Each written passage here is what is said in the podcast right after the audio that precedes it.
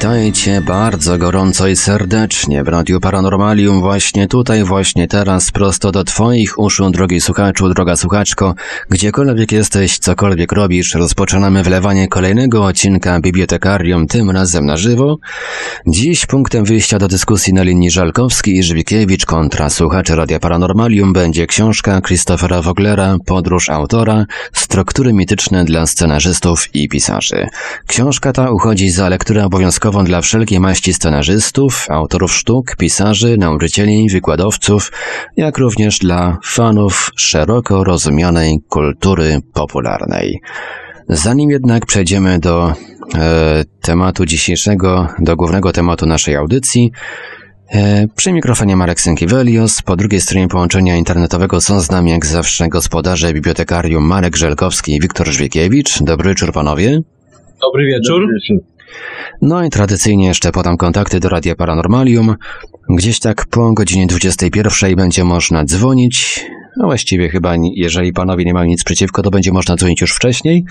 Nie mamy nic no to może linię telefoniczną nawet już teraz otworzymy. Nasze numery telefonów to 32 746 0008, 32 746 0008, komórkowy 536 20 493, 536 20 493. Można także pisać na gadu-gadu pod numerem 36 08 8002, 36 08 8002, skype radio.paranormalium.pl.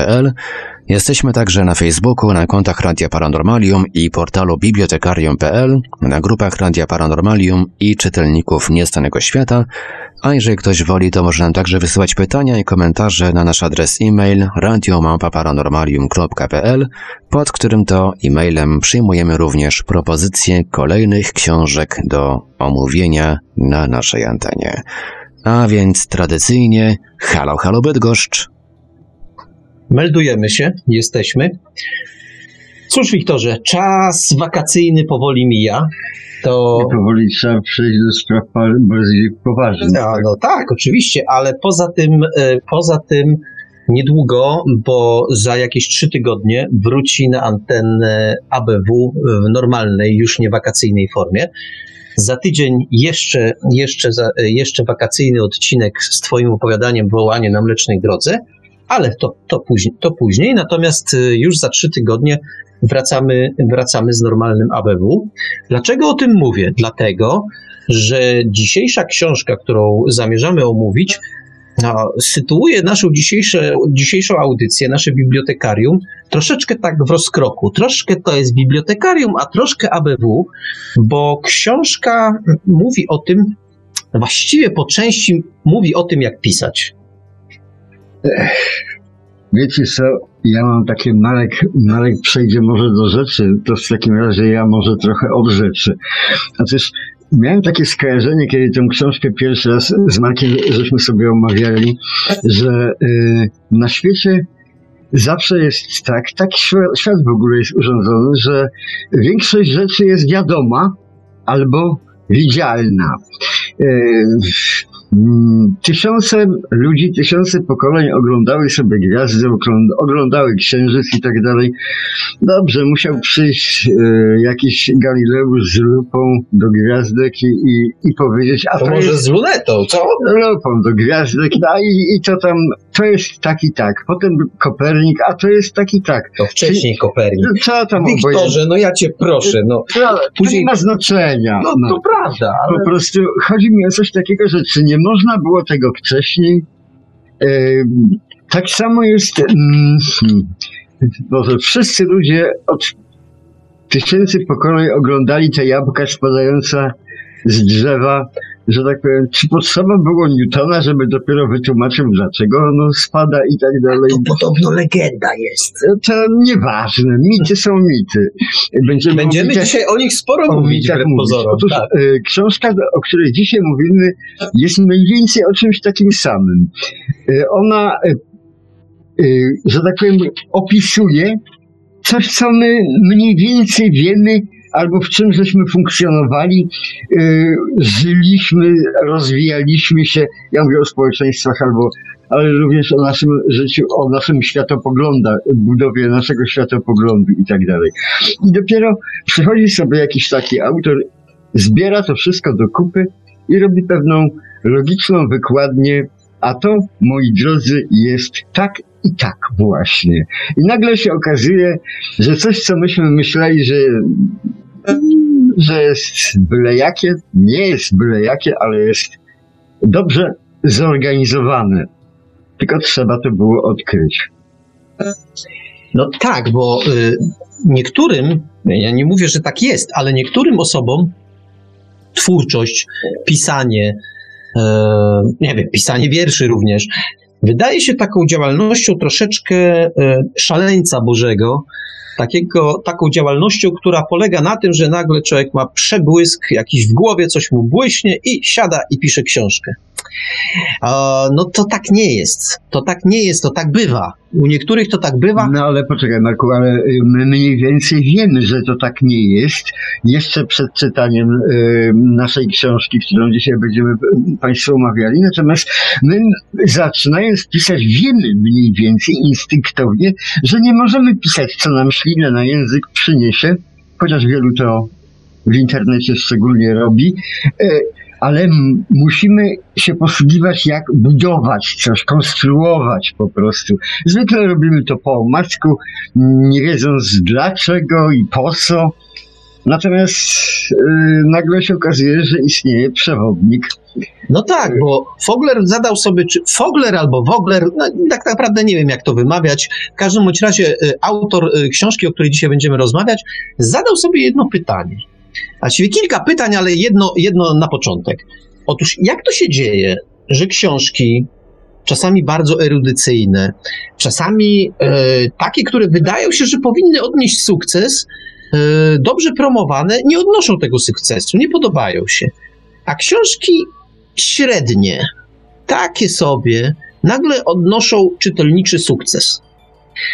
A on zaczął to śledzić. Będziemy, odwołam się jeszcze w toku audycji do pewnej historii, e, ale on zaczął to śledzić i doszedł do wniosku, że rzecz nie w tym, jaką sobie historię w głowie e, ukręciliśmy, czy jaka nam się ukręciła, tylko e, troszeczkę to zależy, popularność od dane, danego utworu, od sposobu, w jaki opowiemy tę historię.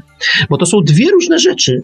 Jeżeli mamy jakąś historię w głowie, to jeszcze musimy wiedzieć, w jaki sposób należy ją opowiedzieć. To jest, myślę, istota książki e, Foglera i, i, i o, tym, o tym tak naprawdę ta książka opowiada nie o tym, nie jest to książka o tym, że historie rządzą się jednym i, inaczej. Źle to, źle to mówię, że to, co chcemy opowiedzieć, rządzi się jednym y, nie, takim niepodważalnym prawem. Nie to, co chcemy opowiedzieć, to w jaki sposób chcemy to opowiedzieć. To wydaje się, że Fogler dotyka, dotyka pewnej prawdy, że rzeczywiście żeby dobrze opowiedzieć historię, a w związku z tym zyskać czytelników, warto opowiadać ją w pewien określony sposób. I on to nawet sprowadza do tego, że no nieważne, czy to będzie historia, e, czy to będzie historia w postaci książki, którą napiszemy, czy też sposób, w jaki będziemy opowiadać dowcip.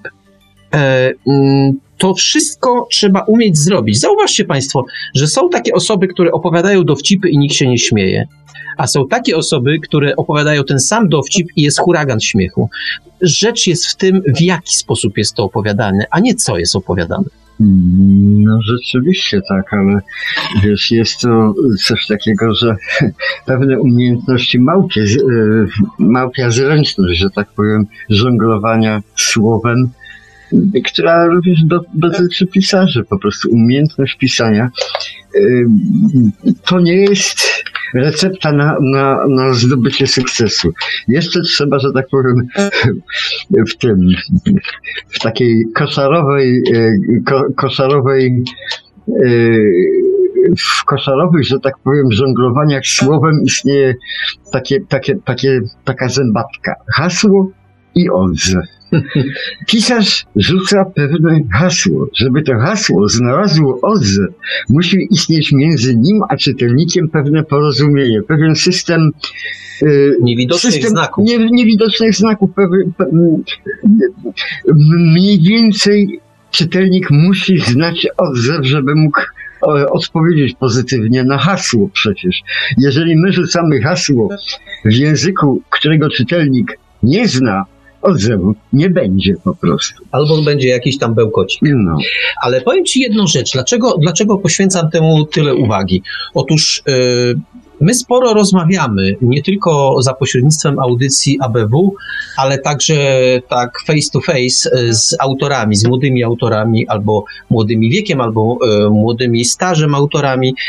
I często dowiadujemy się, y, a ja to też pamiętam z, y, z jakiegoś tam wczesnego okresu pisarskiego, że autor e, ma jakąś taką, ten początkujący autor ma jakąś taką zadziwiającą ambicję pod tytułem e, co mi tu będzie, e, jakieś tam schematy e, wymyślali będą.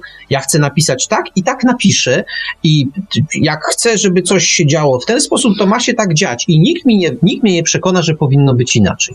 Nikt, zresztą ja nikogo nie zamierzam przekonywać, że, że, że, że dana historia powinna być, e, że powinna opowiadać o czymś innym. Natomiast cały czas zwracam uwagę, że tę samą historię można opowiedzieć na kilka różnych sposobów. I są lepsze sposoby opowiedzenia historii, i są niestety gorsze. No jako tylko, że we wczesnej fazie e, twórczości e, można e, w dużym sta- m, spo- spokojnie, że tak powiem, e, jeśli się ma, posłużyć instynktem, ale instynkt ten trzeba mieć. E, Człowiek posiada instynkt, bardzo.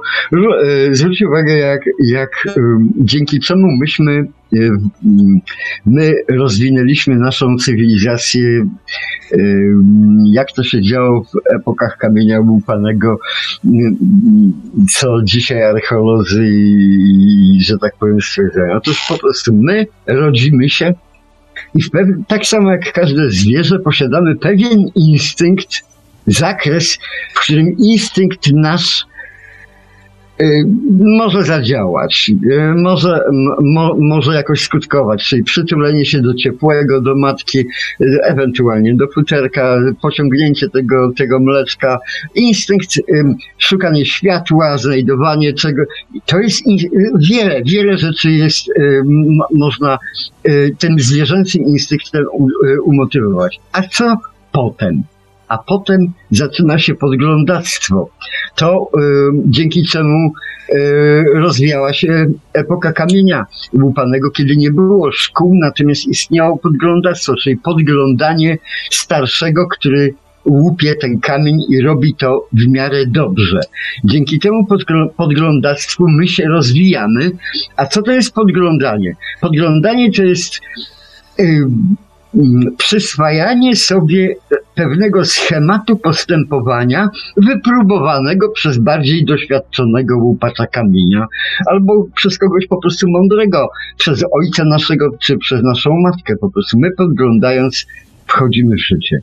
I o takim podglądactwie właściwie dzisiaj będziemy opowiadać, a właściwie opowiada o tym podglądactwie autor książki, y, którą będziemy omawiać. Ja powtórzę, powtórzę ten.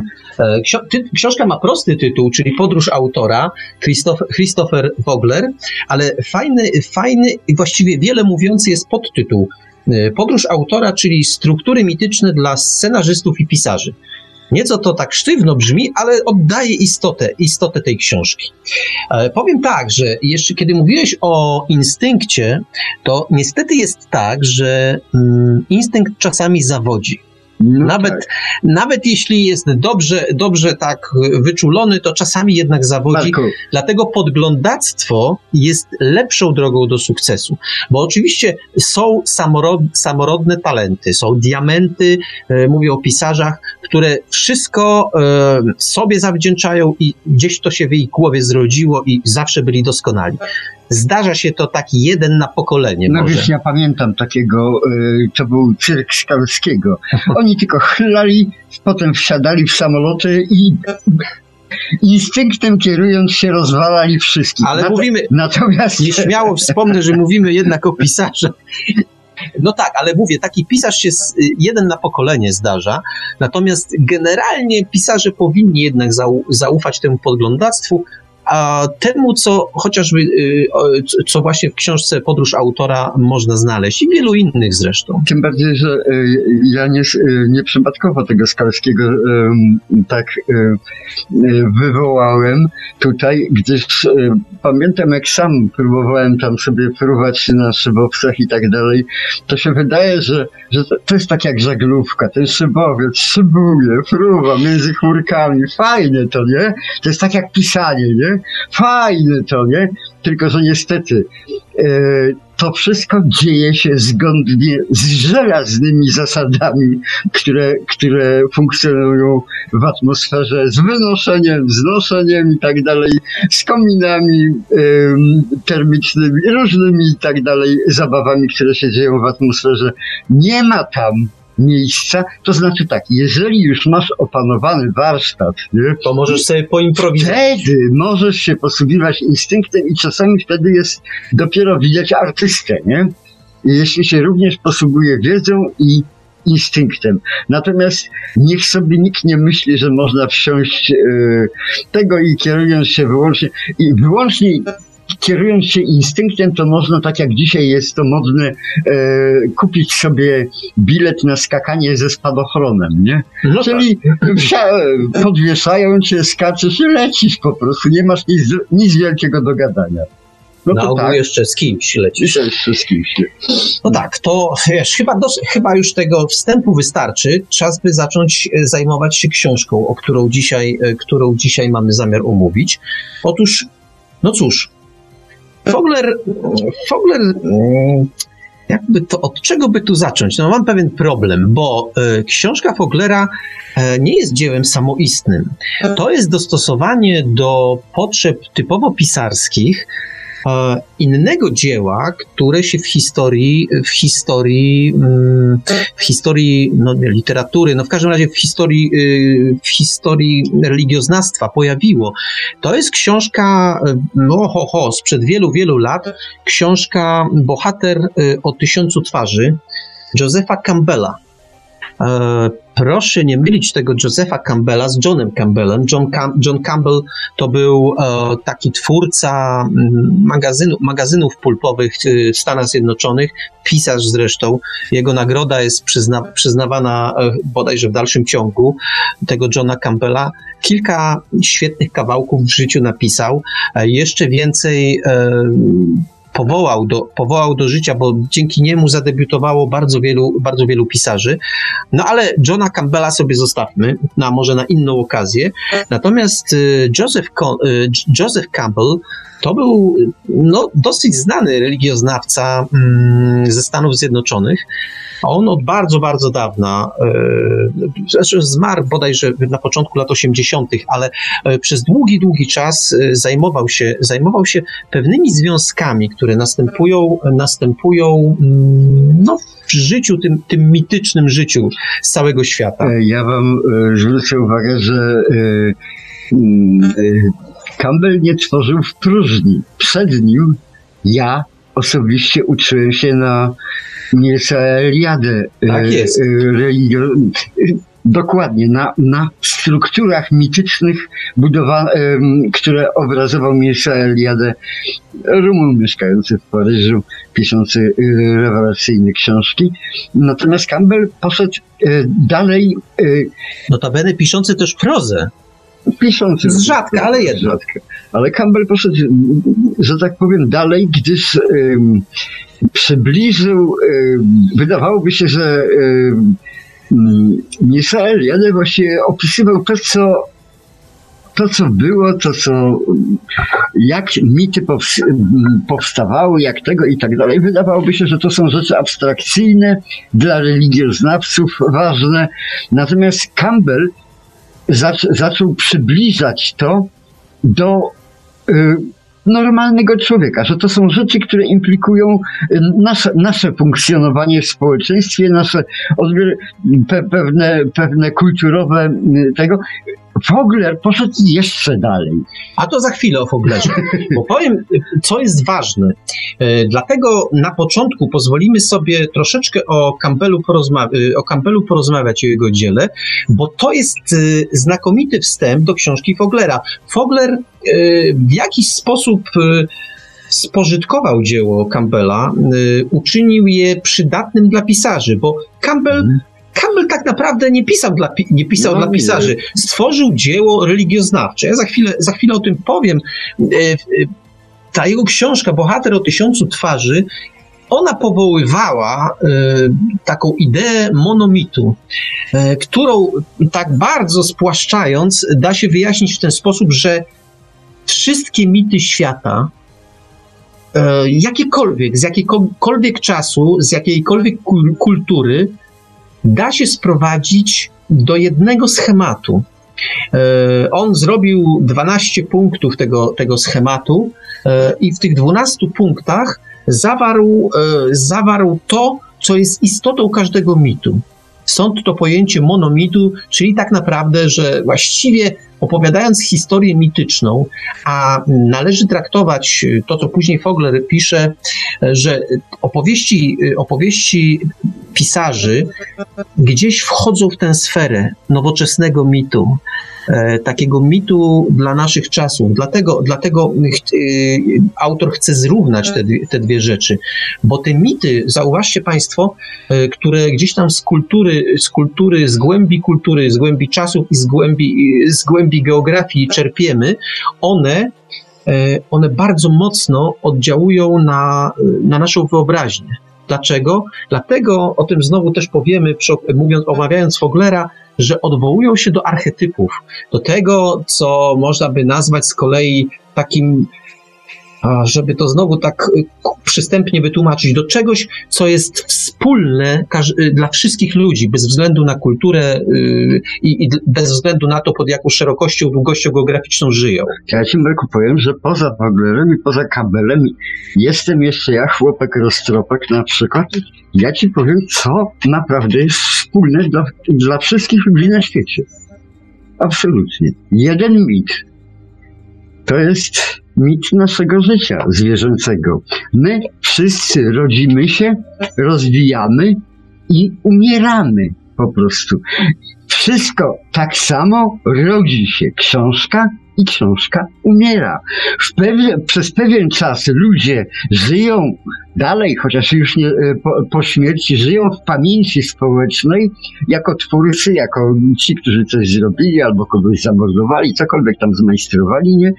I tak samo książki mają też jakoś życie. Myśmy niedawno omawiali e, te e, Jonathana Swifta. Swifta i większość czytelników mówi, Boże, ależ to straszne i nudne, bo to już jest książka, która umarło. prze- powoli umarła i tak dalej, ale ona była nieprawdopodobnie żywotna przez jakiś czas. Poza tym, y, wiesz co, to tak do końca nie jest, że ona umarła. Ona umarła jako to dzieło Jonathana Swifta, Ale nie jako E, mit. ale nie jako Mhm, mit. mhm. Mit został, jest dalej przetwarzany. Powstają nowe dzieła, powstają nowe filmy, nowe jakby e, prze, przekształcenia tego, tego mitu. I miał rację czytelnik, y, miał, który dzwonił do nas w czasie audycji i mówił o tym, że to się już dzisiaj ciężko czyta. I ja się zgadzam z tym, to się ciężko czyta, ale jestem z kolei przywiązany do tego mitu, do tej historii o olbrzymach, o właściwie najpierw o Liliputach, później o olbrzymach, później o wyspie, e, o wyspie naukowców i wreszcie o tych, o tych koniach, o, o tych koniach inteligentnych. To jest jednak rzecz, która, która została i gdzieś tam na sicie, gdzieś tam na sicie, bez względu na to, czy, czy już dzisiaj ta, ta literatura, to, to dzieło konkretne chrzęści troszeczkę, jak się je czyta, czy nie chrzęści. Więc to, to jest pewna rzecz, która zostaje i tak zostaje. A powiem ci jeszcze, jak powiedziałeś, e, jak powiedziałeś, to ja ci też coś powiem. Kiedy mówiłeś o tym, że jest ten podstawowy mit, czyli ro, narodziny, Mhm. trwanie i przemijanie, to wbrew pozorom te 12 punktów, które zaproponował, o których za chwilę powiemy, które zaproponował Campbell e, w książce Bohater o tysiącu twarzy, właściwie te 12 punktów da się sprowadzić do tego jeszcze prostszego Mhm. schematu, czyli tych trzech. Mhm. Ale zostawmy, nie mieszajmy. Mhm. Mm, Co warto, co warto, jeszcze, co warto jeszcze powiedzieć odnośnie, odnośnie, mm, odnośnie tych, tych 12 punktów? Otóż e, Campbell, kiedy je, kiedy je stworzył, e, ta idea monomitu e, była, z jednej strony była dla niego, to, to było pewne odkrycie i on sobie zyskał duże poważanie tym, tym stwierdzeniem, że istnieje właściwie tylko jeden mit. Ja to oczywiście spłaszczam, więc ktoś mi może, ktoś mi może, e, powie, ktoś mi może powiedzieć, że, że już troszkę za bardzo spłaszczam. Ale zyskał duże, duże, duże, mm, duże powodzenie. To się, to się odbiło jednak echem zarówno wśród re- religioznawców, jak i wśród już wtedy wśród y, badaczy literatury. A Oni podświadomie czuli, a może nie podświadomie, zupełnie świadomie czuli, że, mm, że Campbell powiedział coś naprawdę bardzo ważnego. I mm, no cóż, e, tylko że jak to często bywa z badaczami literatury, nie mówię, że to jest reguła, ale badacze literatury mają coś takiego mm, w sobie, przynajmniej część z nich, że jak omawiają jakieś zagadnienie, to takie, mm, takie za, zagęszczą, takie, takie zaciemnią, że jak zwykły człowiek to czyta, to ni chuchu nie wie o co no, chodzi. Używają akademickiego języka. Tak, i to czasami, i to czasami zamiast pomagać, to, to mocno przeszkadza. Dlatego, no, pff, ale to odkrycie Campbella, to odkrycie Campbella było naprawdę ważne, z tym, że Campbellowi chyba nieco uwierało. To znaczy, podejrzewam, że tak właśnie było, bo o ile napisał bohatera o tysiącu twarzy, gdzie, gdzie e, tak jak powiedziałem, pisał o monomicie, że właściwie da się tę opowieść sprowadzić do jednej opowieści, te różne opowieści do jednej opowieści, to zaraz potem napisał czterotomowe, dzieło, czterotomowe dzieło, e, w którym udowadniał, który właściwie opisywał e, to, że, mm, że opisywał mity z z całego świata i z różnych, y, z różnych okresów historycznych. Jakby, jakby chciał pokazać, że co prawda jest monomit, ale zobaczcie, w jak mm, jak, jak, jak różnorodnie można ten mit wypełniać treścią. Bo to jest dosyć ważne, że on nie dawał, y, już zaczęliśmy o, o tym mówić, że on dawał pewien schemat, który należy wypełnić treścią. Ja podkreślam słowo schemat, bo my dzisiaj tego będziemy troszeczkę o tym mówić, ale do czego prowadzę? Jak już napisał, te, napisał bohatera o tysiącu twarzy, to ten, to czterotomowe dzieło nazywa się Maski Boga.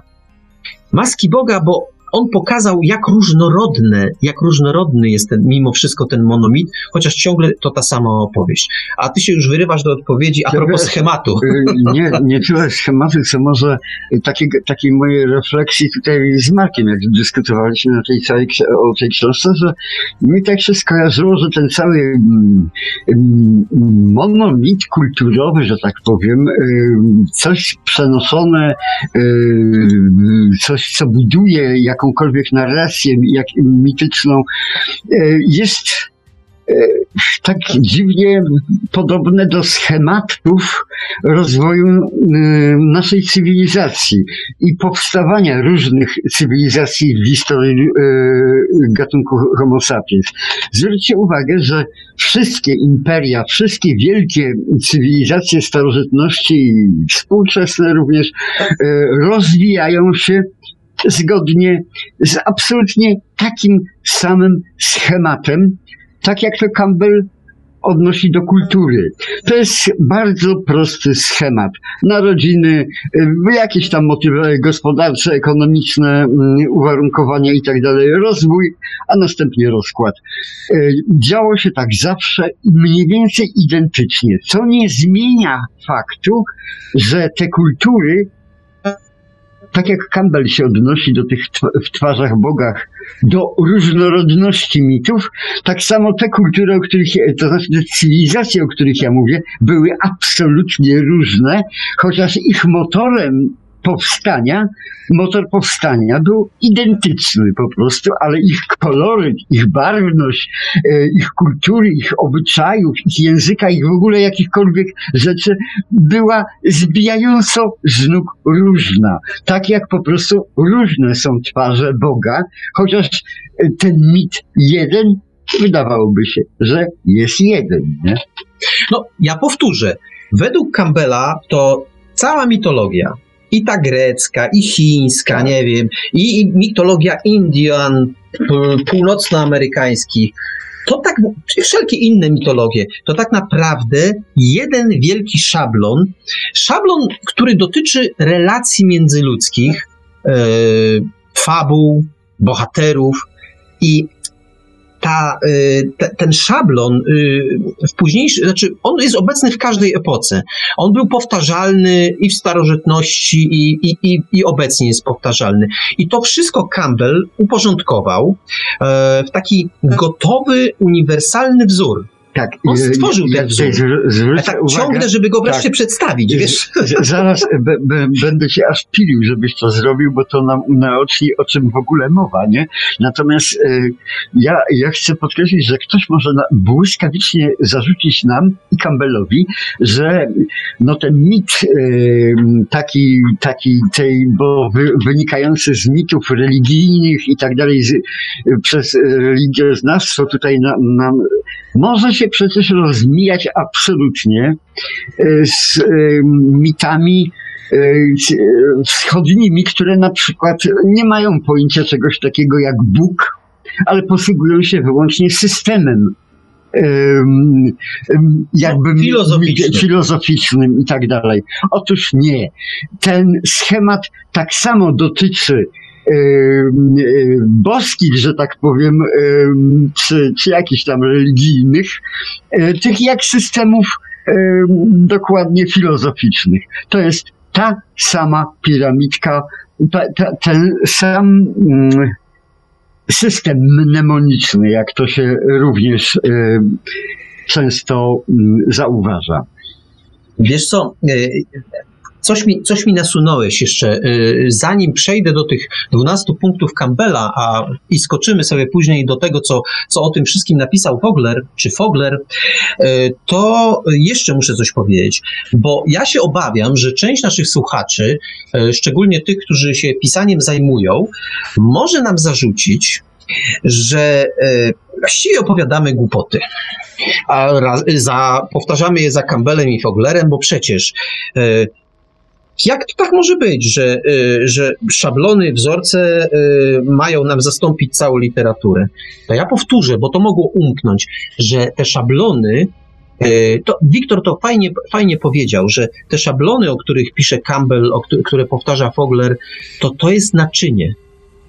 To jest naczynie, które później autor wypełnia jakimś płynem, może wodą, a może czymś bardziej. I może dopasuje się e, doskonale do szablonu i wtedy nie będzie zbyt oryginalny, a może mniej więcej Tak. wykorzystując Może ta e, ciecz dopa- będzie gęsta na przykład. Się, albo barwna w tym miejscu inaczej, a w innym inaczej i nagle się staje oryginalny po prostu. ale Natomiast- właśnie rzecz jest w tym tak. podziale, że y, Fogler i wcześniej Campbell nie piszą o, tej, o, tym, o tym płynie, Mhm. które wlewamy do naczynia, bo Tak. to, jest, to już jest robota Tak, każdego tak. autora. Natomiast oni mówią o tym naczyniu, które warto, warto w pewien określony sposób konstruować, w związku z czym nie ma się co oburzać. A jeszcze muszę też powiedzieć o tym, że oczywiście to jest tak, że, że mm, ten schemat, który przedstawimy, on w jakimś stopniu wyklucz, wyklucza prozę eksperymentalną, prozę, która przeciwstawia się schematom. I proszę Państwa, to jest zawsze tak, że można to robić.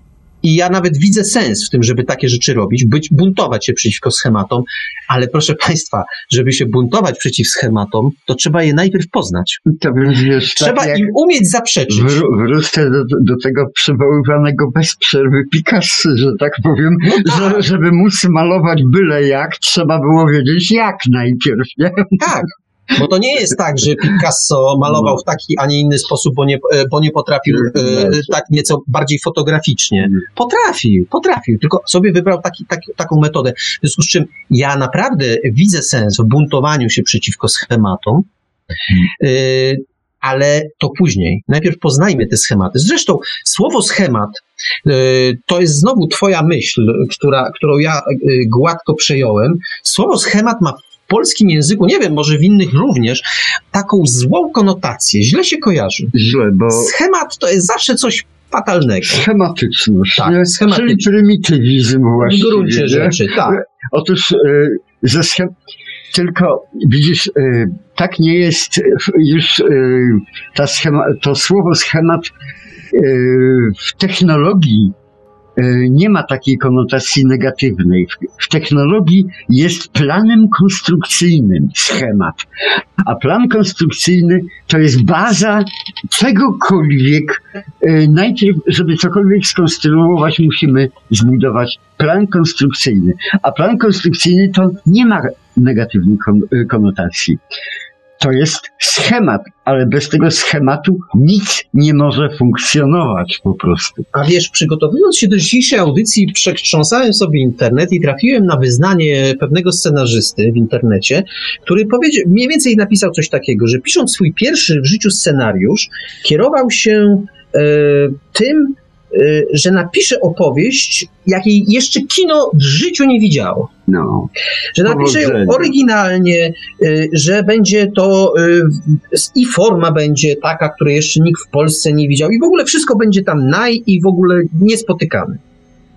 A miesiąc potem, jak skończył ten scenariusz, sam doszedł do wniosku, że na ten jego film, który ewentualnie byłby nakręcony na podstawie tego scenariusza, nikt by do kina nie poszedł. Po prostu. I nikt by nie kupił biletu na ten, na ten film. E, po prostu, jeżeli autor dochodzi do takiego wniosku, to chyba coś w tym jest ale to nie musi być argument tak zwany kończący. To zdecydowanie nie, ale warto o nim, warto o nim pamiętać, bo wyznanie, wyznanie scenarzysty było dosyć szczere. To ja myślę, że to jest teraz dobry moment, żebyśmy przybliżyli to, y, to odkrycie, albo w każdym razie to uporządkowanie, które zaproponował Campbell, bo ono jest dosyć ważne dla dalszej części, dalszej, dalszej części naszej rozmowy. Otóż, tak jak powiedziałem, każda opowieść na świecie powinna się toczyć według tego schematu który za chwilę przytoczę, jeszcze tylko z jedną uwagą. To nie jest tak, że mm, wszystkie te 12 punktów, które wymienię, występuje dokładnie w każdej opowieści. W niektórych następuje pewna redukcja, nie ma niektórych z tych elementów, albo one są ledwo uchwytne, są gdzieś takie prawie domyślne. No tak, Marku, to tak jak w miłości. W niektórych miłościach chodzimy dwa lata trzymając się za rączkę, a w niektórych idziemy od razu do łóżka. Po, Łód, po prostu historia może być absolutnie różna, nie? Ale sprowadza Tak, do... ale w większości, powiedzmy, większość tych elementów każda historia zawiera.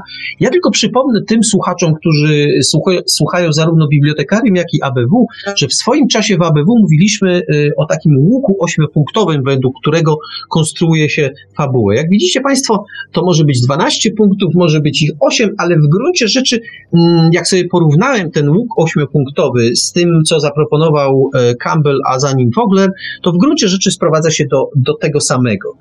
No a to już może teraz wreszcie przejdźmy, bo tak odciągam, odciągam, tak, tym bardziej, suspens to, to, robię. To, co będziesz mówił, to będzie bardzo zabawowe. E, no, logiczne. Logiczne, zabawowe. W każdym razie, co jest pierwszym elementem każdej opowieści? Coś, co Campbell nazwał zwyczajny świat. E, I zauważcie, zauważcie Państwo, to jest początek historii. E, to jest takie ukazanie bohatera w jego naturalnym środowisku, chciałoby się powiedzieć.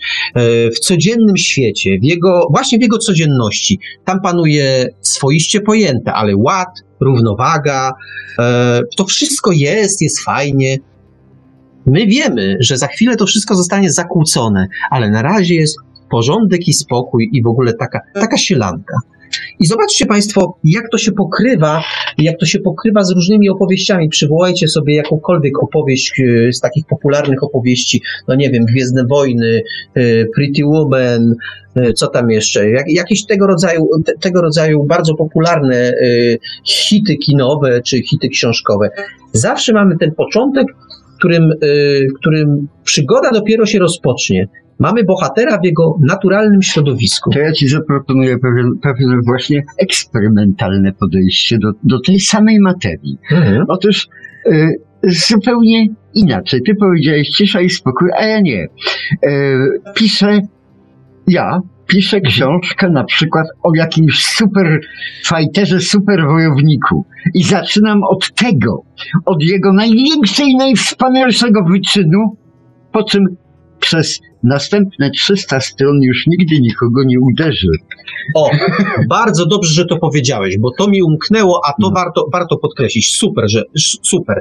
Bo y, na początku szedłem dobrą drogą, a później to zaniedbałem, bo mnie się to kojarzy po prostu ze spokojem, ciszą Mhm. przed burzą, a to źle, źle. Pokazujemy bohatera w jego naturalnym, Naturalnym środowisku. środowisku. To było, to No. było lepiej powiedziane. Bo właśnie, to mnie się to tak kojarzy, spokój, cisza, mamy powiedzmy pisarza piszącego. On A tak tu mamy wojownika. a tu mamy właśnie wojownika, dokładnie. W naturalnym środowisku. środowisku. Tak jak on na Krew się leje, Tak, tak na- jęki e, i, i zbrodnia, tak? Tak jak żyje na co dzień. No to właśnie. A potem przechodzimy do intrygi. O, o, o, poczekaj, poczekaj, ale to jest właśnie to, co mówimy o nalewaniu wody do Mhm. naczynia. Naczynie to jest ten, e, ten e, zwyczajny świat według Mhm. Campbella, w którym nasz bohater żyje. A jak on będzie, w jaki sposób on będzie zwyczajny, no to już musimy sobie, szanowny autorze, po prostu pomyśleć o tym. A zobaczcie, że taki wojownik, jeśli potem idzie do wioski i spotyka tam młodą dziewczynę, to już nie jest jego zwyczajne życie. Tu się zaczynają schody. To jest rzecz niezwykła. Tak jak w odwrotnej stronie wojna albo, albo, albo Tak jest. Co jest drugim punkt, co jest drugim punktem każdej opowieści? Coś, co Campbell nazwał zew przygody. To może być niejasne, więc wyjaśnijmy. Ten ład, który mieliśmy na początku, zostaje w jakiś ład, albo też ta normalna sytuacja, Mhm. w której żyje bohater, zostaje w pewnym momencie zakłócony. Tak. Wymordowałem wszystkich, zostałem sam i co teraz mam A tam począć? gdzieś, a nie? tam gdzieś y, powiedzmy, Nie? y, a tam gdzieś wioseczka i w No, niej no. cisza, spokój, Cisza, cisza, spokój. spokój i spokojni ludzie. I to też jest zmiana. To jest Następ- przygoda. Następuje, się... tak, w tym drugim punkcie następuje Mhm. pewna zmiana w stosunku do pierwszego punktu. Coś się zmienia. Yy, yy, mamy na przykład, pojawia się jakiś problem, pojawia się jakiś konflikt, pojawia się zmiana. Bohater otrzymuje coś, co mm, Campbell nazwał wezwaniem do wyprawy. To oczywiście przyjmijmy to, weźmy to w cudzysłów, bo to nie zawsze chodzi o wyprawę. No, mamy kryminał Agaty Christie, to tam żadnej wyprawy nie ma. Jest panna Marple albo, e, albo inni, bohat albo inni bohatero, e, Herkules Poirot, czy in, inni, inni jacyś bohaterowie i tam żadnej wyprawy właściwie nie ma w No większo- w jest większości. wyprawa między ludźmi. w- O, Jeden z nich jest mordercą, a to jest droga do Do- niego. Do niego Dokładnie. między, między tymi. Więc traktujmy, traktujmy te, to No. wezwanie do Tak. wyprawy, no czysto tak alegorycznie, jakoś tak przenośnie jednak, e, to tego rodzaju, chodzi o, ten, o tę zmianę. I mamy wreszcie trzeci punkt, trzeci punkt, który warto podkreślić, o którym pisze Campbell, że jest charakterystyczny dla mitu i każdej opowieści, opór bohatera. Czyli ta sytuacja, e, że bohater nie chce podjąć wyzwania, e, chce zostać w swoim świecie. E, Czyli ten fighter chce fighterować, a spokojny człowiek chce, żeby, chce mieć święty spokój. Mm, To wezwanie do przygody wcale mu, wcale mu nie jest na rękę. I zobaczcie Państwo, y, klasyczne dzieło Tolkiena, kiedy mamy Władcę Pierścieni. No jak, rea- jak, reaguje, jak, reaguje, jak reaguje główny bohater? No wcale nie ma ochoty, ochoty na tę wyprawę przecież. Zobaczcie Państwo Gwiezdne Wojny. Czy Luke Skywalker, żyjący z, ciotkiem i wu, z ciotką i wujem e, na tej farmie, na, na, na planecie, ma ochotę na jakąś wyprawę? Jak on reaguje na ten, na ten, e, na ten hologram wyświetlany przez e, Arturitu chyba, tak? No, nie chcę, nie chcę się tym zajmować. Kiedy dopiero, kiedy dopiero, znaczy ten opór bohatera jest dosyć, dosyć poważny. On nie ma zamiaru się, nie ma się zamiaru e, zajmować czymkolwiek. Bo jak to było u Tolkiena? Nie chciał, a dlaczego nie. y, To, y, Czarownik Gandalf go przekonał. aha, no przekonał go Gandalf i chyba jakieś wilki tam jeszcze były. A nie, nie, nie, to to w następ... a o, o wilkach powiemy za chwilę. Aha, O wilkach powiemy za chwilę. E, kolejnym etapem, tak jakby kolejną częścią, e, elementem, Mhm. kolejnym elementem takiego monomitu, elementem opowieści jest postać mądrego starca. Mądry starzec to jest, e, i znowu to weźmy w ogromny cudzysłów, bo to wcale nie musi, wcale nie musi być starzec i wcale nie musi być mądry. No mądry to lepiej, żeby był. W każdym razie ten mądry starzec to jest rodzaj takiego mentora, który pomaga bohaterowi podjąć decyzję. Mhm. Ale to czasami y, rolę starca pełni jakiś przypadek, Wiem, a pełni jakaś sytuacja. Wziąłeś mnie w cudzysłów, czy nie? No dobrze, dobrze. Y, Chodzi o to, Dobra. chodzi o to, że to nie zawsze jest starzec. Aha, To czasami może być mała dziewczynka, która powie coś, co, y, co zapadnie tak, bohaterowi. albo, albo pewna rzecz, przedmiot po prostu, czy jakaś, tak, jakaś tego... skojarzenie. Skojarzenie. To wreszcie ten, ten, y, ten starzec mądry, to może być wspomnienie. Na przykład Mhm. wspomnienie ojca, który mówił: Pamiętaj, synu, jak spotyka cię zło, to i tutaj jakaś mądrość pada, ty, czyli odpowiedz, albo nie odpowiadaj, albo coś tak, zrób. albo, albo na przykład kodeks honorowy, który po prostu po przemyśleniu bohater Tak mówi, no tak, ale w tej sytuacji powinienem tak i tak się zachować zgodnie ze swoim kodeksem honorowym, na przykład. Na przykład. No więc, No, no więc cudzysłów, ten Tak. mądry starzec skłania bohatera jednak do podjęcia wyprawy. No i cóż, mamy punkt, który y, Campbell nazwał Nowy Świat. Skojarzenia z ulicą w Warszawie niekonieczne. Cóż to jest ten Nowy Świat?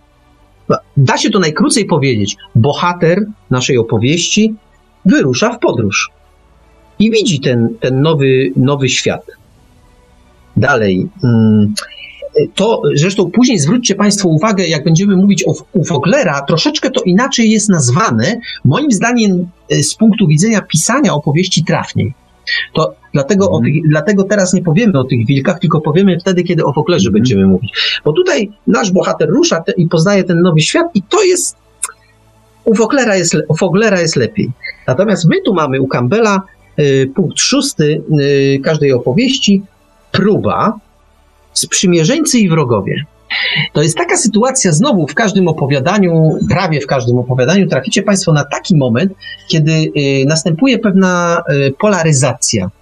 Główny bohater mm, poznaje swoich sprzymierzeńców i swoich wrogów. Następuje rozdzielenie światła od ciemności, czyli wiadomo, ten jest dobry, ten jest zły. To oczywiście może być podpucha, bo później ten zły tak. e, może się okazać dobry, a dobry okazać zły. To, to znowu jest to ta woda, która wypełnia naczynie, czy też ten płyn, który wypełnia naczynie, ale naczynie samo w sobie jest właśnie takie, że pojawiają się e, pe, pewne ro, rozstawienie na szachownicy. Dobrzy i ci źli. Warto, warto o tym pamiętać. E, ci sprzymierzeńcy y, i wrogowie mają też ważną rolę dla opowieści, bo na przykład walcząc z wrogami, uczy się ten główny bohater na przykład stawiać czoła swoim słabościom. To znowu to, co powiedziałem przed chwilą, to jest ta woda do naczynia, ale warto, warto, warto to uwzględnić. Kolejnym punktem z, takim, tego, z tego monomitu, o którym pisze Campbell, jest jaskinia mroku. Jaskinia mroku to bohater dochodzi do wniosku, do, do, do, nie wniosku, bohater to dochodzi do celu swojej podróży i wkracza w świat taki antagonistyczny w stosunku do siebie, czyli dociera do celu i musi, już, już wiadomo, że będzie musiał podjąć walkę. I znowu słowo walka weźmy w ogromny cudzysłów, bo to no, panna Marple w swoich opowieściach Agaty Christie no nie, z nikim nie walczy y, tak wprost, No ale to jest- ciary po człowieku chodzą, jak a, się robi bo, bo to jest starcie umysłów. To, a tam jest głównie starcie umysłów. Jeden próbuje przechytrzyć drugiego, czy próbował, y, knując jakąś, jakąś, jaką, jakąś intrygę morderczą, usiłował y, się z tym umysłem panny Marple, czy też Rekulesa Poirot, y, no, skonfrontować. Mamy, mamy coś takiego. Y, To jest, ta, to jest ta jaskinia mroku. Wkraczamy, a właściwie główny bohater wkracza, mm, wkracza w świat e, antagonistyczny w stosunku do siebie. Dalej po jaskini mroku jest coś, co, co Campbell nazwał cierpieniem. Bohater najczęściej to tak bywa, że ponosi klęskę. Y, Ona oczywiście, y, ta klęska, y, tak naprawdę koniec końców daje mu siłę, siłę w ostatecznym starciu. Ale jest taki moment, zauważcie Państwo, w każdej opowieści jest taki moment, w którym no, rzeczywiście główny bohater wydaje się, że kurczę, chyba przegra. Po co to jest robione. W każdym micie, micie od Gilgamesza po, po Herkulesa zawsze ten główny bohater dostaje w dupę w pewnym momencie. Po co? Po to, żeby potem dopiero zwycięstwo naprawdę odbiorcy smakowało. Smakowało, dokładnie. Żeby było wielkie i naprawdę... Proszę Państwa, bo to jest tak. Jak sobie powiemy od początku, że nasz, y, nasz przeciwnik jest parszywy, głupi, słaby i w ogóle, w ogóle to toż jakaś satysfakcja z pokonania No takiego przeciwnika. pochodzę walczy z kimś, kto jest słaby. Słaby i głupi w Ten, kto, z kim walczymy, Musi powinien być być silny, silniejszy ode mnie, od bohatera po, potężniejszy i naprawdę potwornie groźny. Tylko wtedy zwycięstwo będzie pełną Smakowało, i tak, naprawdę dokładnie. smakowało. Dokładnie. Więc, więc to cierpienie bohatera, to e, tak, ta przejściowa klęska e, ma w sobie już te zalążki przyszłego zwycięstwa. Ale to jest jeszcze. Teraz mamy kolejny punkt, już dziewiąty. Według Campbella, on to nazwał znowu, e, nawiązując do mitów, przejęcie miecza. O co chodzi? To doświadczenie wyniesione w poprzednim punkcie z tej przegranej rozmaicie ta przegrana wygląda. No, żeby z, być e, spójnym, no to u Agaty Christie na przykład to jest źle postawiona hipoteza, Mhm, e, mhm. hipoteza e, popełnionej zbrodni. Panna Marple myśli o czymś i to jest błędne. Wycofuje się z tego, ale już ma, już ma to jakby sama, samo złe postawienie i sk- y, hipotezy i skonfrontowanie jej z rzeczywistością i przekonanie się, że jest błędna, daje, daje siłę, daje siłę do tego, żeby rozwiązać w rezultacie y, tę zagadkę.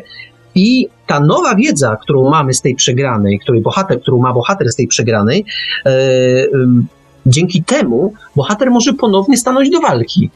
Przy pannie Marple ona może postawić kolejną hipotezę e, tego, e, w jaki sposób popełniono to morderstwo. Zauważcie Państwo, w opowieściach kryminalnych to jest norma, że nasz e, detektyw gdzieś tam w którymś momencie się myli, ale z tej pomyłki rodzi się później zwycięstwo. Ale to, to nie wszystkich ludzi dotyczy, bo jak ja na przykład obserwowałem takie moje przyjaciółki, wychodzą za mąż raz, wydawałoby się, że powinny wynieść naukę, nie? Ale one wychodzą drugi raz i trzeci I raz. piąty. Tak. No dobrze. Nie trzymają się schematu po prostu. No dobrze, y, mamy to przejęcie miecza i o, tak naprawdę ono prowadzi do, zwycięstwa, do, do zwycięstwa, do, do stanięcia do kolejnej walki, do kolejnego starcia i w rezultacie do zwycięstwa. To nam rodzi kolejny, dziesiąty już punkt, droga z powrotem, tak ją nazwał Campbell. Y, Bohater po zwycięstwie wraca do swojego świata.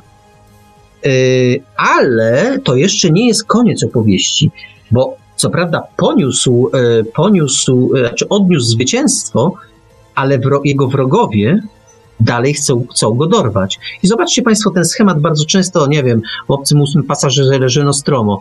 Już się wydaje, że e, Ripley e, wysadziła ten statek i załatwiła obcego, a tu się okazuje, że nie, że się zagnieździł w tej... Tak, e, te, te schematy mogą być bardzo różnie. Wraca ten Odyseusz, wraca, wraca, a tam Penelopa przyprawiła mu rogi już dawno. No nie, no ona tkała, A tkała. nie, tkała, No, tkała. No tkała, tak, ale nie. potem to samo, na to samo wyszło. No, w każdym bądź razie, a on później dzielnie z łuku tych, No. tych zalotników No, i tak no dalej. W każdym bądź razie mm, od ci, ci, ci, ci, ci antagoniści pragną tego bohatera jeszcze zgnoić. I tu mamy punkt jedenasty y, takiego monomitu, czyli duchowe odrodzenie bohatera. Czyli on tak naprawdę y, wychodzi ze wszystkiego zwycięsko. To tak, tak to w micie mamy. To się później znowu u Foglera bardziej literacko będzie Mhm. kojarzyło. Na razie, na razie to zostawmy. I wreszcie punkt dwunasty, nazwany przez Campbella y, powrót z eliksirem. Powrót z eliksirem to bohater wraca do swojego świata już tak konkretnie z artefaktem, który miał zdobyć. Y, Dzięki temu artefaktowi y, zmienia się y, w tym, w tym, ten świat się zmienia. Nastaje z nim, w nim ład, dzięki temu, co Tak. zdobył. Ład, ale on, ten ład, już jest nieco inny niż ten wyjściowy. Troszeczkę jest inny. Nastąpiła jednak zmiana. To, to już jest ład, ale nowy ład, nowy porządek. E, To jest, to jest właściwie całe te, całe te 12 punktów. E, powiem tak. E, to, co w tej chwili przedstawiłem, to jest praca Campbella i, i przyznacie Państwo, że to się słabo kojarzy. Znaczy, byś, kiedy my to omawialiśmy, no to to może troszkę bardziej do literatury przystawało, ale jeśli to się tak czyta na czysto w samej książce Bohater o tysiącu twarzy, to tak e, trzeba być czujnym, żeby to przełożyć na literaturę e, i je, w internecie znalazłem taką, e, taką, takie omówienie, jak na przykładzie, na przykładzie Campbella omawia się Gwiezdne Wojny. Ja to szybko zacytuję, a później przyjdziemy do Woglera, bo, to, e, bo on to zmienił. Znaczy, zachował 12 punktów, ale nieco inaczej rzecz ujął i nieco dokładniej rzecz wytłumaczył, no bo on w końcu pisał, e, pisał dla pisarzy i scenarzystów. Dlatego, dlatego przystosował teorię, teorię monomitu Campbella do tego, żeby dało się korzystać, dała się wykorzystać przez osoby piszące. Dobrze, ale poleć tym faktycznie przykładem Gwiezdnymi wojnami. Gwiezdnych, bo to jest doskonale obrazuje, jak bardzo Campbell te, konstruując tą całą, ten schemat, był bliski temu, co popkultura tak. nam serwuje. Znajdźcie sobie to Państwo w internecie, bo ja to tak szybko będę omawiał, a jeżeli wpiszecie odpowiednie frazy, to, to znajdziecie ten, ten schemat. Otóż pierwszy punkt, zwyczajny świat. No to Luke Skywalker to jest taki chłopak, który sobie żyje na farmie na odległej planecie. To już zresztą, to już zresztą mówiłem. No taki mamy punkt wyjściowy w Gwiezdnych Wojnach. Ja pomijam te pierwsze sceny, które się tam, które się tam toczą na tym uciekającym statku, tej szalupie ratunkowej, gdzie tam Darth Vader się pojawia po raz pierwszy. Ale rzeczywiście główny bohater żyje sobie tam z wujkiem i ciotką, dogląda robotów, jakieś uprawy. No, w sumie mamy, te, mamy ten świat zwyczajny. Zew przygody. E, co to jest ten zew przygody z punktu widzenia naszej opowieści? Księżniczka Leja i rebelianci mają kłopoty. Hmm? Mają kłopoty, zdobyli, yy, zdobyli plany Gwiazdy Śmierci, no i teraz muszą ją dostarczyć w odpowiednie miejsce, a tu się pojawia problem, bo księżniczka Lea zostaje, zostaje przechwycona przez, przez Darta Vadera. E, w związku z tym e, ci rebelianci mają kłopoty, zwracają się do Obi-Wana Kenobi, e, żeby, żeby, żeby im pomógł. Ale ta wiadomość do Obi-Wana nie dociera i, i cóż, Luke zostaje wmieszany w pewną historię, prawda? Bohater, y, tu mamy trzeci punkt, y, opór bohatera, Luke odmawia tak naprawdę y, mm, wzięcia udziału, wzięcia udziału w tej cudzysłów wyprawie, ale tak się zdarza, że wraca do domu i co zastaje? Byli tam szturmowcy i ciotka, ciotka, wuj nie żyją. Wszystko jest, mówiąc krótko, rozwalone. No i ponieważ wie, że to jest sprawka, że to jest sprawka szturmowców, sprawka imperium, no to pewien, pewien przełom zostaje, znaczy następuje, ten opór zostaje przełamany. po prostu, tak. on musi teraz zareagować. No, mądry starzec, no. punkt czwarty. No, jest Obi-Wan Kenobi, który, y, który jeszcze się tam nie ujawnia, jest takim, takim wędrownym, pustynnym, pustynnym takim człowiekiem, a, który no, on go przygotowuje tak naprawdę do wyprawy. On z nim jedzie do tego miasta i tak dalej. Dalej, nowy świat. Luke opuszcza swoje środowisko i trafia do miasta. To jest pierwszy mhm. krok do, do, do nowego świata. Dalej, sprzymierzeńcy i wrogowie. No to co? Luke dokładnie wie, kto jest jego przeciwnikiem, bo, bo, bo poznał jego siłę, ale wtedy poznaje oprócz Obi-Wana Kenobi, Hanna Solo, po, y, razem uciekają przed, przed szturmowcami, wyruszają w kosmos, wyruszają ku przygodzie. Dalej, e, to mamy sprzymierzeńców wrogów. Jaskinia mroku.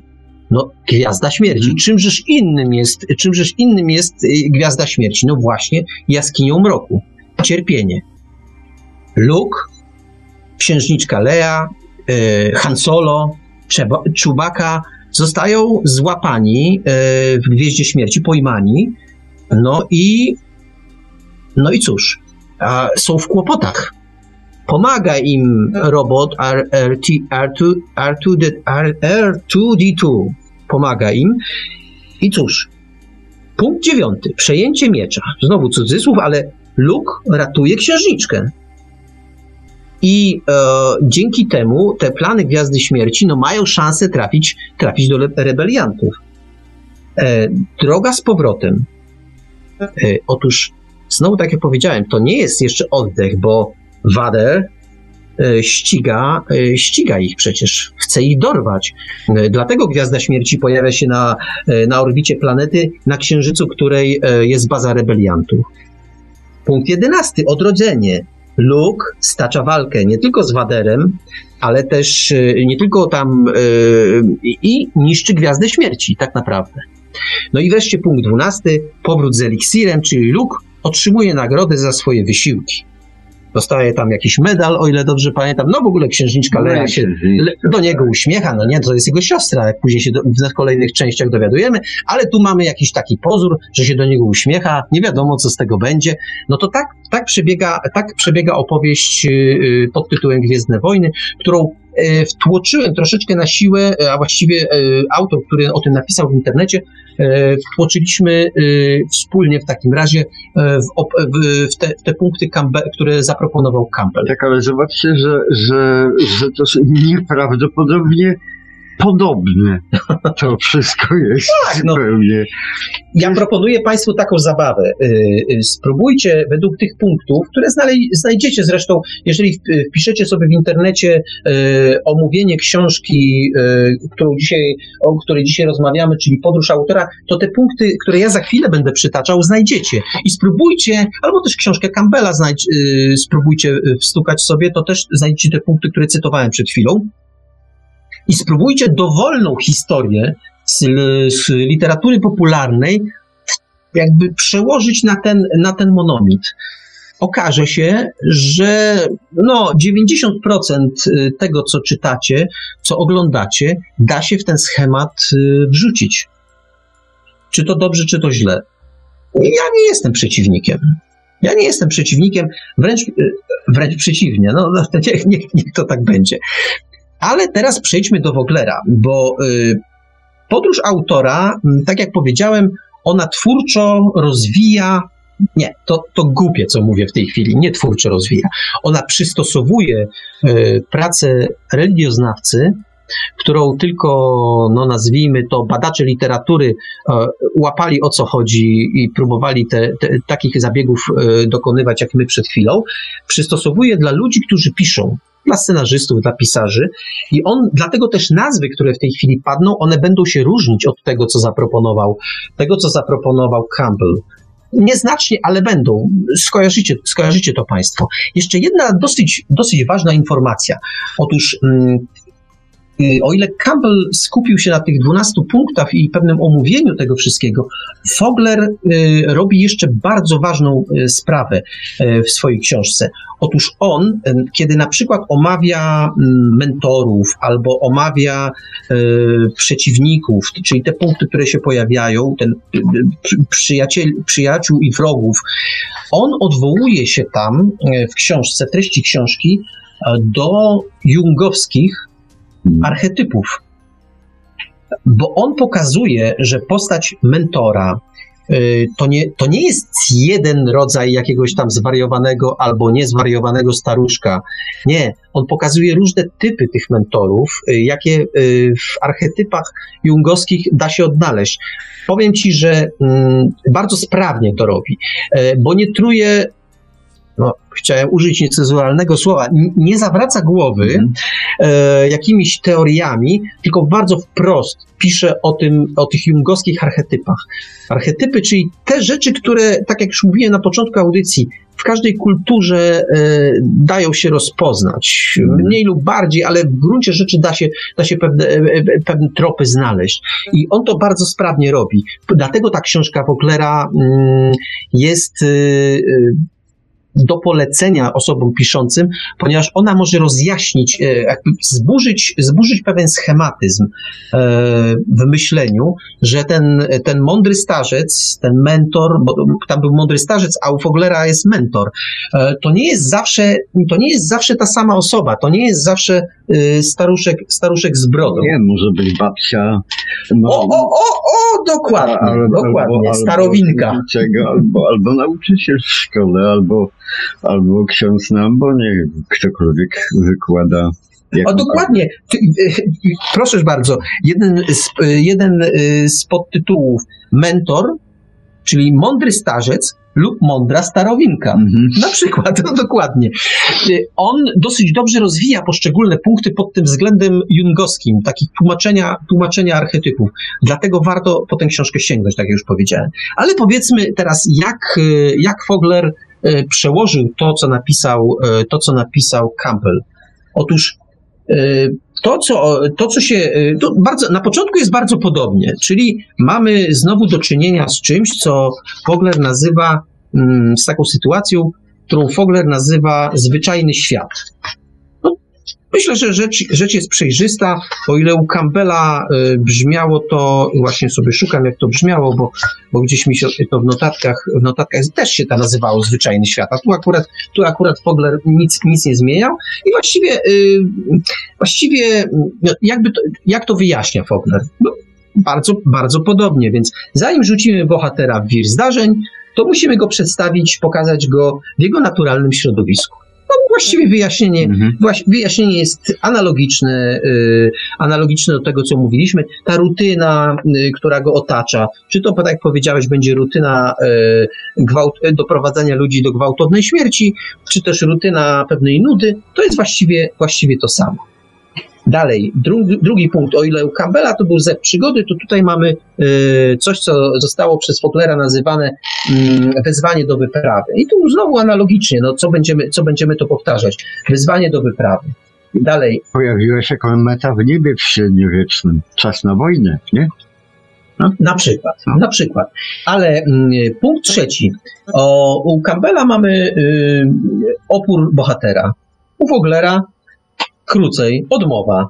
Czyli bohater waha się. y, tak naprawdę, zauważcie Państwo, to jest pewna gra z czytelnikiem. Przecież wiadomo, żeby, żeby, żeby ta historia powstała, to ten bohater musi tę wyprawę Mhm. czy to, czy to wyprawę w przenośni, czy wyprawę wprost, musi ją podjąć, więc się waha. Więc y, jakbyśmy tak bardzo analitycznie podchodzili do każdej historii, to przecież waha się waha, a i tak wiadomo, że pójdzie w końcu na tę wyprawę. A zauważcie Państwo, że mm, bardzo często jest tak, że jak się damy porwać opowieści, e, ta woda do naczynia lana jest w sposób umiejętny, to my razem z bohaterem mówimy sobie, a może nie pójść na tę wyprawę jednak, może się nie dać w to wciągnąć. Można nie czytać książki, a jednak czytamy A jednak dalej. czytamy że? dalej, to prawda. W związku z tym, no, ta odmowa, ona oczywiście nie ma szans tak naprawdę. Yy, Te wszystkie obawy, yy, które ma autor, yy, które ma bohater, zanikną, ale my jeszcze udajemy w ramach konwencji, że tego, że tego nie wiemy. No, cóż mamy, cóż mamy dalej? U Campbella pojawia się mądry starzec, u Foglera mentor. E, To chyba e, z punktu widzenia pisania literatury jest celniejsza, celniejsza nazwa. No mentor e, rozszerza zakres postaci, które możemy zastosować nie tylko do mądrej starowinki i mądrego staruszka, ale też do szeregu innych, tak jak powiedzieliśmy to wcześniej, do szeregu innych zabiegów, czy to związanych z przeszłością, czy to związanych z, z jakimiś innymi takimi postaciami nie wprost, które, które Też, można... w starożytności każdy młody człowiek, przynajmniej z tej elity, która wyruszała na wyprawy, miał swojego mentora, czyli nauczyciela, który, który go kierował, kształcił, no i potem wypuszczał jak sokoła, nie? Tak jest. No i jaki mamy, jaki mamy u Campbella y, punkt piąty? Punkt piąty u Campbella to jest y, nowy świat. Bohater wyrusza w podróż, tak to brzmiało u niego. A u Foglera, moim zdaniem, z punktu widzenia, powtarzam, z punktu widzenia mm, pisania literatury, znowu jest celniej. Nazywa się to pierwszy próg. Hmm. I teraz będzie o wilkach. Y, Bo ten nasz bohater główny, decydując się na opucz- opuszczenie tego świata rutynowego, nazwijmy to, mm, dochodzi do pewnego momentu, czy to wprost, czy, czy, czy w jakiś sposób się zmienia jego otoczenie. E, Do, ten próg to jest to miejsce w naszej opowieści, z którego już nie można zawrócić. No faktycznie, już nie będzie mamusi, nie zrobi kanapek Tak, nie będzie rano, nie do, pracy. Tragedia. ale też nie można zawrócić. To znaczy, No. nawet gdybyśmy zawrócili, to już się za dużo zmieniło. No tak, już- wchodzimy w dorosłość. Już nie? nie. teraz będzie o tych wilkach, to zauważcie Państwo, y, kiedy mamy opowieść Tolkiena, ten to główny bohater się tam waha, ten niziołek myśli, kombinuje, czy iść, czy nie iść. I w pewnym momencie jest taka historia, że oni przekraczają rzekę, taką gdzieś tam lód, oj, e, dawno tego nie czytałem, ale gdzieś tam, No tak, I mamy przekroczyli Rubiką, wydawałoby się, że już sobie pójdą, a nie? tam się pojawiają za Tak. nimi wilki. To jest taka scena gdzieś tam, która może, może gdzieś tam za, za, zaginąć, ja nawet nie, sam Mhm. nie wiem, czy ją dokładnie Mhm. pamiętam, ale te wilki się tam pojawiają za nimi. Jest jakby takie symboliczne pokazanie, Że że powrotu już nie ma. Nie ma powrotu. Jest drugi brzeg, Jest drugi. ale nie ma powrotu. Tak nie? jest. No więc z tego punktu widzenia to, to, to określenie jest y, naprawdę, naprawdę celne. Y, tak sobie, tak sobie, tak sobie myślę, że jest celne. Y, Jaki jest następny punkt, y, jaki jest następny, następny punkt u Campbella? Otóż tam są próba, sprzymierzeńcy i wrogowie. A tutaj mamy mm, inaczej, z punktu widzenia pisarskiego, nowe postacie. No, przyjaciele i wrogowie. No więc tak naprawdę nie ma co się nad tym specjalnie rozwodzić. Mechanizm jest dokładnie ten sam, Mhm. który, który, który poruszyliśmy przy okazji, przy okazji Campbella, więc nie ma co tutaj y, specjalnie tego, tego wyjaśniać. Y, Więc następny, następny punkt to jaskinia mroku u Campbella. A tutaj mamy coś, co znowu lepiej oddaje literackie zabiegi, które należy zastosować. To się nazywa bezpo, bezpośrednia konfrontacja ze strachem. To znaczy w dziele bezpośrednia konfrontacja Tak. ze strachem bohatera, Tak. a dla czytelnika Tak. e, zetknięcie się z emocjami, wyzwolenie Tak. emocji czytelniczych. Tak, ale jeśli, No. jeśli mówiono, mowa była o Mhm. Campbella, o micie, to rzeczywiście byli, y, było to jaskinia mroku, to Mhm. było rzeczywiście takie mityczne. Tutaj jaskinie to jest pewna, to, to, musimy sobie zdać sprawę, że to jest pewna figura, y, figura taka symboliczna, więc y, bezpośrednia konfrontacja ze strachem. Bohater mm, po pierwsze, ma już odpowiednie umie- umiejętności, czyli na przykład nasza panna Marple jest dosyć biegła w rozwiązywaniu zagadek, tudzież, tudzież Herkules Poirot. E, Luke Skywalker no ma w sobie moc i tak dalej, i tak dalej, e, więc ma pewne umiejętności, e, ma ze sobą kompanów, ale to nie jest rzecz obowiązkowa, bo czasami nasz bohater działa samotnie, ale może mieć, może mieć kompanów. No w każdym razie ma jakieś narzędzia, bo jeżeli kompan, kompanii mogą być narzędziem, no to właśnie ma tego rodzaju narzędzia do podjęcia różnego rodzaju y, wyzwań, zagłębia się w ten świat, mm, świat, który jest w stosunku do niego antagonistyczny, Mm, jest y, niebezpieczny ten świat, ale jednak jesteśmy już daleko. Jesteśmy już tak daleko, że po prostu brniemy dalej w ten świat. Poznajemy go, boimy się, no i wystawiamy się na następny punkt, czyli y, to y, u mm, Campbella było cierpienie, u Foglera to jest wystawienie na próbę. Zobacz, rozszerza zakres, mo- zakres, zakres możliwości, bo to rzeczywiście może być tak jak u y, Campbella cierpienie, ale też y, no, tam by bardzo symbolicznie trzeba do tego podejść. A tutaj y, wystawienie na próbę to nasz bohater staje rzeczywiście przed próbą. Może się skończyć rozmaicie ta próba, może na przykład zginąć osoba bliska, może to być jakaś klęska, może nadszarpnąć wiarę głównego bohatera w zwycięstwo, a to nieszczęście, tak jak poprzednio u Campbella, to nieszczęście jest takim ziarnem, które jak wykiełkuje, to da zwycięstwo. Mhm. I znowu, znowu namawiam do tego, żeby sobie sięgnąć po, nie wiem, po, po książkę ulubioną, żeby na to spojrzeć od tej strony. Coś takiego dokładnie, dokładnie ma miejsce. Zobacz, jak ja, ja sobie tak akurat, jak to powiedziałeś, y, już nie pamiętam, co to za książka i co, czy to był film jakiś i tak dalej. Jak ja sobie wyobrażam wyprawę wikingów, w której jest naprawdę cienko, cienko, cienko i dowódca każe tym wikingom porąbać łodzie. Po, po to, żeby nie było drogi odwrotu.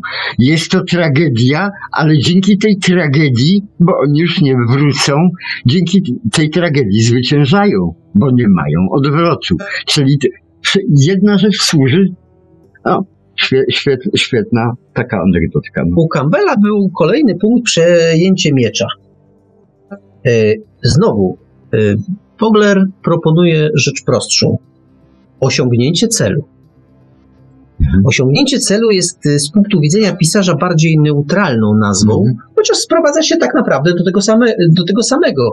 Y, Po wystawieniu na próbę nasz bohater jest zdeterminowany. Znowu coś tam osiągnął, przełamał się i w rezultacie osiąga swój cel. I to może być różna. Dowiaduje się prawdy, rozwiązuje zagadkę, y, zdobywa cenny przedmiot. No, no w ogóle tych, tych wariacji tej, tego tej wody, która wypełnia naczynie, może być bardzo dużo, bardzo, róż, bardzo różna może być ta ciecz. W każdym razie y, wszystko y, z- zdaje się być, zaczyna dążyć ku czemuś dobremu z punktu widzenia, z punktu widzenia głównego bohatera. I tu mamy punkt dziesiąty, droga z powrotem. Ona y, dlatego, y, dlatego y, tak była u Campbella i ona znowu była nie do końca jasna, wymagała wyjaśnienia. A u y, mm, i podobnie jest, podobnie jest u Foglera, bo to brzmi droga powrotna. Y, w sumie to samo. A tak naprawdę chodzi o to, że ja bym to nazwał jeszcze inaczej, czyli po prostu y, mm, Freddy Krueger nie umiera nigdy. To znaczy, y, wydaje się nam, że już pokonaliśmy y, całe zło, a ono, tak jak w rasowym horrorze, nagle ten zabity przez nas przeciwnik otwiera oczy i znowu wstaje. No To tak. jest coś takiego, to jest mniej więcej o coś takiego samego To jest tak, chodzi. tak jak wiesz, zrobiliśmy napad na bank, mamy kasę, i zrobiliśmy w jaja tych policjantów i zaczynamy żyć pełną gębą, nie? E, Wróciliśmy do życia, wydajemy te pieniądze, policja nas łapie po, po śladzie, po Albo przychodzi- banknotach i tak dalej. Albo przychodzi wielki, wielki mafiozo i mówi, że te pieniądze, co myśmy je No ukradli, tak to dalej. one są jego. No więc właśnie, No na przykład. no i, i, i No dobrze. Dobrze, no, czyli to jest ta droga z powrotem. Mówię, ja bym ją nazwał nieco bardziej brutalnie. Ona na ogół niesie, ta droga z powrotem, czy droga, droga powrotna, ona niesie w sobie taki, taki element zwątpienia, czyli, czyli niby wygraliśmy, ale coś nas jeszcze ściga. Tak, Trzeba, trzeba uważać. Dalej po, mamy jedenasty punkt, y, odrodzenie. To było odrodzenie u Campbella, a tu y, u Foglera znowu się fajniej nazywa. Ja, ja, ja wolę tę nomenklaturę foglerowską, bo, bo być może dlatego, że bliższe mi jest pisanie niż, chociaż religioznawstwo też mi dosyć bliskie, no ale bliższe mi pisanie.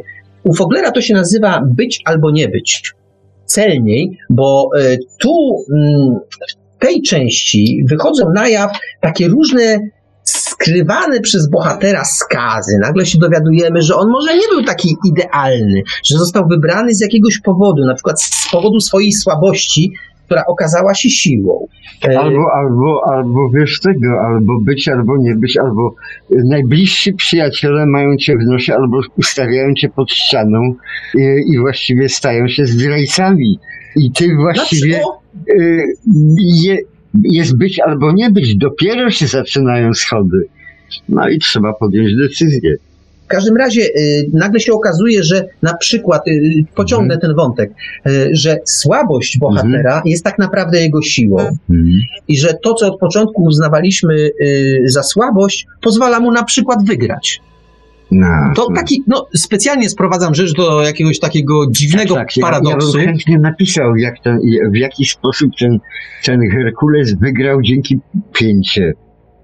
Ale, ale masz opowieść o Dawidzie i Goliacie. A, no tak. Jeden był tak. wielki, drugi mały, tak, a jednak wygrał ten mały, bo się umiał posługiwać procą. E, To, to, to jest dosyć taki punkt, na który trzeba uważać. E, Trzeba go, e, nie można go w taki łopatologiczny sposób podawać, bo wtedy wyjdzie cienizna, ale warto, warto, go, warto go użyć. No i wreszcie ostatni punkt. E, U Campbella powrót z eliksirem, a y, znowu u, u, u Foglera prościej. Powrót i zmiany. Wszystko tłumaczy. Mhm. Czyli nasz świat już nie jest taki sam, pomimo, że, e, znaczy nie pomimo, odnieśliśmy zwycięstwo. I w związku z tym nasz świat jest znowu spokojny, uporządkowany, ale już nie taki sam. No nie taki sam. Już nie był, taki sam. No nie bo- może być taki sam. Bo, bo ten zwycięski Samson wraca do chaty, wszystko jest cisza, jest spokój, ale kobieta mu włosy obcina. Nie, no to, to nie, ta, nie, ten, nie ta część opowieści. Nie, nie, nie. To musielibyśmy inaczej umiejscowić to obcięcie, obcięcie włosów. W każdym bądź razie, Nie, da, bo to daje szansę na drugi odcinek albo na tą następnie Tak, książki. tak, tak, na kolejne, na kolejne 40 części, Mm. y, kolejne 40 tomów. No dobrze. Mamy, mamy przewałkowane, y, przewałkowane te, y, te, elementy, te elementy, które u Foglera, a wcześniej u Campbella się pojawiały. Tylko zwróćcie uwagę, że to rzeczywiście te elementy się pojawiają wszędzie, jak myślimy o jakiejkolwiek logice narracji, m- e, tworzeniu jakiejkolwiek fabuły, czyli mitu, bo książka jest po prostu mitem, e, który każdy z pisarzy tworzy e, z materii, którą, którą zna albo na którą go stać. Natomiast ten schemat Wydawałoby się, że, że schemat jest rzeczą negatywną, prawda? To słowo nas razi, ale ten schemat o dziwo kroczy za nami, nie pozwala nam. Ja tak jak w czasie, jak tutaj żeś odczytywał te sprawy uerowskie, całe mm, peregrinacje, to ja sobie pomyślałem, czy można udowodnić y, wszystkim naszym słuchaczom, że schemat jest piekielnie pozytywny. No właśnie, bo mieliśmy, mieliśmy o tym powiedzieć. Tak. Schemat się źle kojarzy, a w Tak. gruncie rzeczy y, to jest niezasłużona, niezasłużony ostracyzm. Otóż zwróćcie uwagę, że pomyślałem sobie, czy, bo jeśli mówimy o umysłowości, o mitach, o rzeczach, to wszystko jest taka rzecz śliska i być może być tak i tak dalej. A gdyby to sprowadzić do przedmiotu, do rzeczy, która jest opisana pewnym schematem. I ja pomyśl, myślałem ciężko, czy jest taka rzecz na świecie, której schemat decyduje o tym, że jest akceptowalna przez absolutnie wszystkich ludzi na świecie. I są zachwyceni. Jest taka rzecz, Marku. Dzięki e, schematowi uwzględniającemu właściwą elastyczność, miękkość, takim elementem jest skarpeta. Proszę ciebie. Ona pasuje. Może co prawda Słucham z pewnym niepokojem. i co prawda może być trochę przyciasna albo za luźna, ale każdy człowiek na świecie ten schemat zaakceptuje. On jest miły dla nas. Skarpeta po prostu. Tak, to nieważne, że No. piętę będziesz miał czasami pod kolanem. To nieważne, ale w sumie jest to rzecz i wydawałoby się, że tak uniwersalnego schematu nie ma chyba nigdzie na świecie. Co? No okej, niech, niech będzie. W każdym bądź razie, w każdym bądź razie ja a propos schematu powiedziałbym em, nieco mniej, mnie, z nieco mniejszą przenośnią. Otóż mm, jeśli chodzi o schemat, to e, ja bardzo często słyszę to od, od młodych ludzi, którzy, y, którzy piszą, że co tutaj jakieś schematy, ja mam w głowie tyle historii i tak dalej, co tu jakiś schemat będziemy. To naprawdę, drodzy Państwo, da się pogodzić e, ta historia, która jest w waszej głowie, to powtórzę po raz kolejny, to jest ta ciecz, którą wypełniamy naczynie. A nie ma żadnego problemu, żeby, żeby to naczynie zbudować i tą cieczą zalać. No, ktoś powie, no dobrze, ale przecież e, kin- kino Hollywood, bo, bo stamtąd tak naprawdę e, Fogler pochodzi, e, to nie jest kino, z którego wszyscy powinniśmy czerpiać, czerpać, bo inaczej będziemy mieli taką, taką papkę, jak Hollywood czasami podaje, wszędzie i zawsze. To nie jest takie proste. To nie jest takie proste. E, wierzcie mi Państwo, że e, to nie, nie da się sprowadzić do tego, że e, Hollywood jest głupie i robi zawsze Nie, te same historie. Świadomość Hollywoodu jest na Mm. pewno wyprzedza zdecydowanie jej umiejętności, że tak powiem, tworzenia sztuki po prostu. O, pięknie to O. powiedziałeś, dokładnie. Bo miałem opowiedzieć Mhm. historię, którą znalazłem w internecie. Młody człowiek wypowiada się na temat właśnie, na temat właśnie takich skojarzeń, które ma z książką Fog- Foglera. Otóż e, opowiada historię, kiedy to e, pewnego wieczoru e, spiera się ze swoją dziewczyną, jaki film obejrzał. Dziewczyna chce jedno, on chce drugie. W rezultacie, nie mogąc zbudować konsensusu, oglądają to, co leci w telewizji. Film jest straszny. Dialogi są drewniane. Historia, która tam, tam, tam się pojawia, czy właściwie historia, ale ta historia jakoś ich trzyma. Dialogi drewniane, gra aktorska tragiczna, a mimo wszystko cały film oglądają do końca. I później zaczął się zastanawiać, właściwie dlaczego. I odpowiedź znalazł właśnie w książce Foglera. bo po, po prostu ta historia była zbudowana według tego odwiecznego schematu, który gdzieś siedzi w naszych głowach, podświadomie zupełnie. I tak jak y, budowane są te mity w różnych kulturach, według tego monomitu, tak oni dostali historię, która była w wielu punktach niedoskonała, ale w jednym była, y, była no może niedoskonała, ale była nieźle skrojona. Opowieść. Opowieść była skrojona według tego, co tak naprawdę nasz mózg, nasza głowa oczekuje. E, opowieść to jest coś takiego, ja bardzo upraszczam e, wszystkie rzeczy. To jest coś takiego jak zębatka w starym zegarku szwajcarskim po prostu. Musi się zazębiać i poruszać następne kółko, i następne kółko, i następną sprężynkę, uruchamiać to, po co to wszystko? Po to, żeby po tarczy przesuwała się we właściwym tempie wskazówka, po to, żebyśmy my mogli odczytać czas i to jest fabuła. Fabuła zegarka szwajcarskiego albo gdzieś, fabuła dobrego filmu. A gdzieś tam, no. ja wiem, że w dobie y, zegarków y, kwarcowych ciężko o tym mówić, ale gdzieś tam jeszcze jest sprężyna, którą trzeba było nakręcić no, w tym tak. zegarku, która popycha to wszystko, poprzy, popycha to wszystko. Ale tutaj w, w, zegarkach elektronicznych jest to to samo, tylko że zupełnie inne no Tak, no, to samo, ale co innego.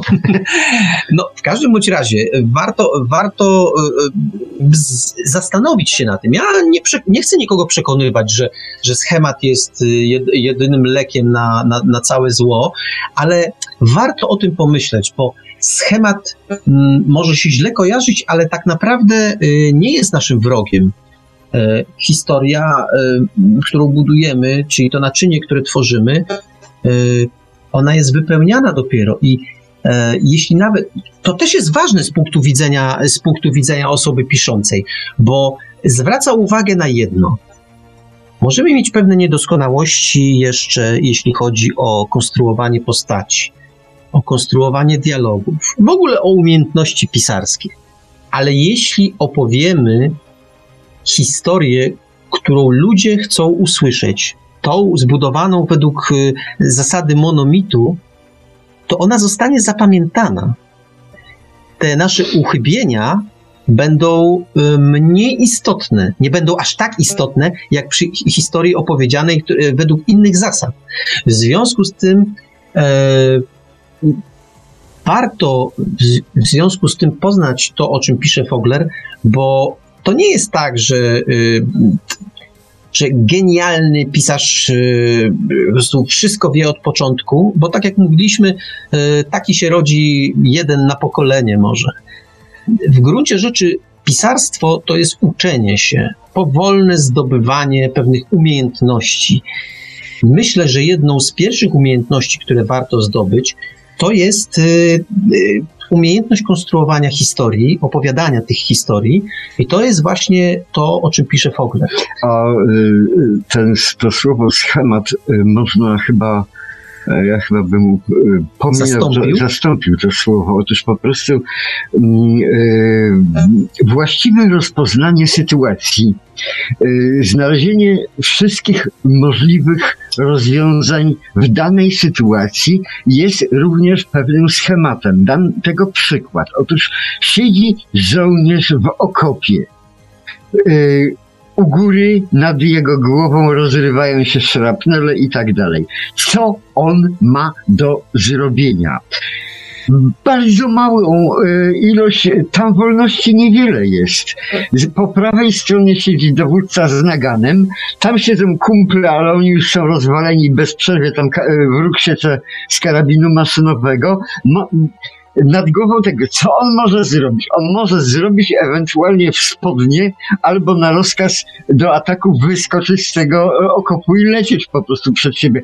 Tam nie ma żadnych innych możliwości. I w każdym dobrym filmie e, on jedną z tych możliwości wykorzystuje. Albo załatwia dowódcę, żeby nie, nie, nie ruszyć do ataku, albo robi spodnie, albo biegnie przed siebie, no, albo ucieka nic innego się nie, nie, nie. To jest właśnie ten schemat sytuacyjny. I każda sytuacja na świecie, każda życiowa sytuacja ma pewną ograniczoną liczbę ym, no, tych ym, y, powiązań neuronalnych po prostu, nie? Niech ci będzie. No. W każdym razie powiem w ten sposób. Wyobraźcie sobie Państwo, że ktoś kręci film albo pisze, pisze książkę, która jest, która ta książka albo ten film, em, któryś z tych dzieł jest odbiciem tego, jak wygląda codzienne życie. Zobaczcie Państwo, ile y, takich w naszym życiu jest strzałów w ciemno.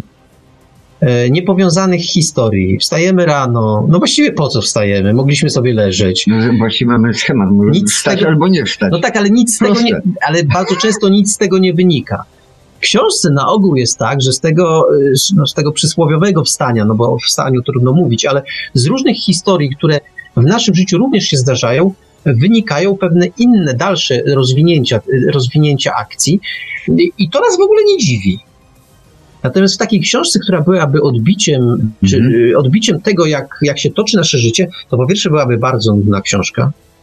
Nawet jeśli ktoś ma bardzo ciekawe życie, to jednak e, w takiej książce, w takim życiu występują dłużyzny, po prostu, które, które pisarz eliminuje. Poza tym te wzajemne związki, kiedy mówiliśmy w ABW w swoim czasie o, o tym, żeby, że, że tak naprawdę książka nie jest odbiciem prawdziwego życia. E, Że, że No nie, bo, bo, bo normalne życie, Marku, to jest galera. My jesteśmy przykuci do ławek i musimy żyć, czyli wiosłować. Papu, robota, szkoła, papu, robota, szkoła. Tak. Wiosłowanie. A książka daje możliwość e, oderwania się od tej ławy galernika i pofrywania, bo przez chwilę możemy pobiegać po wodzie. Nie? Ale narracja ma jeszcze to do siebie, e, że narracja, narra, narracja książkowa czy narracja filmowa, e, one e, działają na zasadzie powiązań. E, Zobaczcie Państwo, w filmie, mm, w większości filmów, nic się nie pojawia przypadkowo. E, To motyw strzelby w pierwszym, która wisi na ścianie w pierwszym akcie, a strzela w trzecim albo w drugim, to zależy ile aktów. Rzecz w tym, że film albo książka muszą stworzyć pozory normalności, ale elementy, które są tam umieszczane, pojawiają się zawsze po coś. Tak, i nawet ta strzelba, jeśli na końcu nie strzeli, to właśnie się pojawiła na początku po to, żeby nie Żeby strzeliła. wszyscy czekali, że strzeli. Strzeli, tak. Dokładnie, a, a, A ona nie strzeliła. a wchodzi facet i zdejmuje ją ze ściany No, no. i mówi sorry, ale w tym, w, ty, w tym nie strzeli. W każdym razie ona, pojawiając się, pełni tam jakąś określoną rolę i warto, warto o tym pamiętać, że, że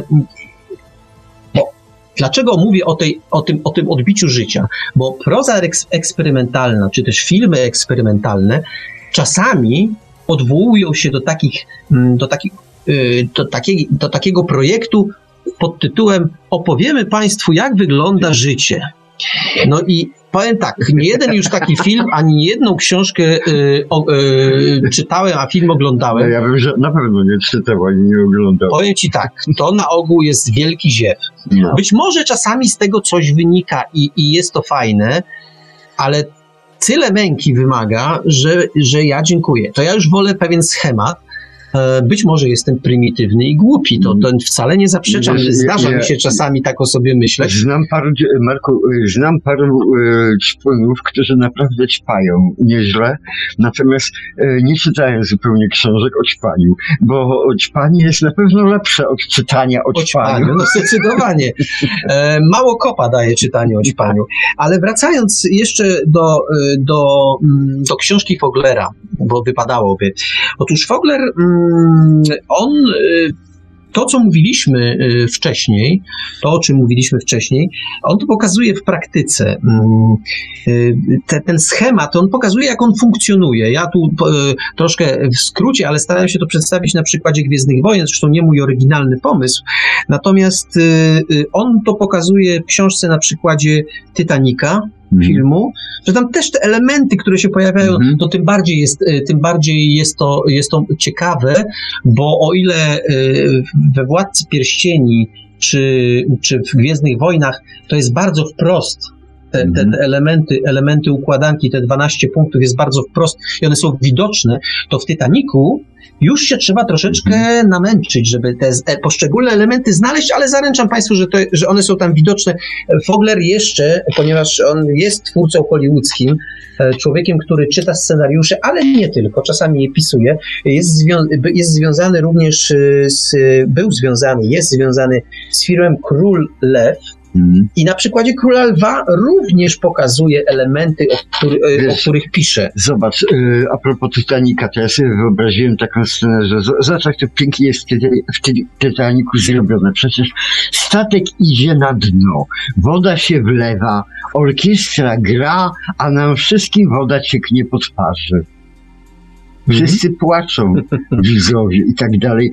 Jak świetnie wyzwolono w nas y, obraz tonącego statku, bo to znaczy akurat to, to, to bredzę. Natomiast ja bym y, tak y, wstrzemięźliwie pogardzał Hollywoodem, gdyż teraz mi tak przyszło do głowy, że Hollywood chyba No, kręcą knoty, ewidentne. kręcę, ale to jest e, Czasami. e, Hollywood po prostu ma tak zwane naukowe e, podejście do, do tworzenia kultury. Nieprzypadkowo e, e, i ludzie rozsądni, ludzie euro, rozsądni to są chyba tylko jeszcze w Europie, ale rozsądni Europejczycy na przykład posługują się pewnymi schematami, które e, odkrywa Hollywood.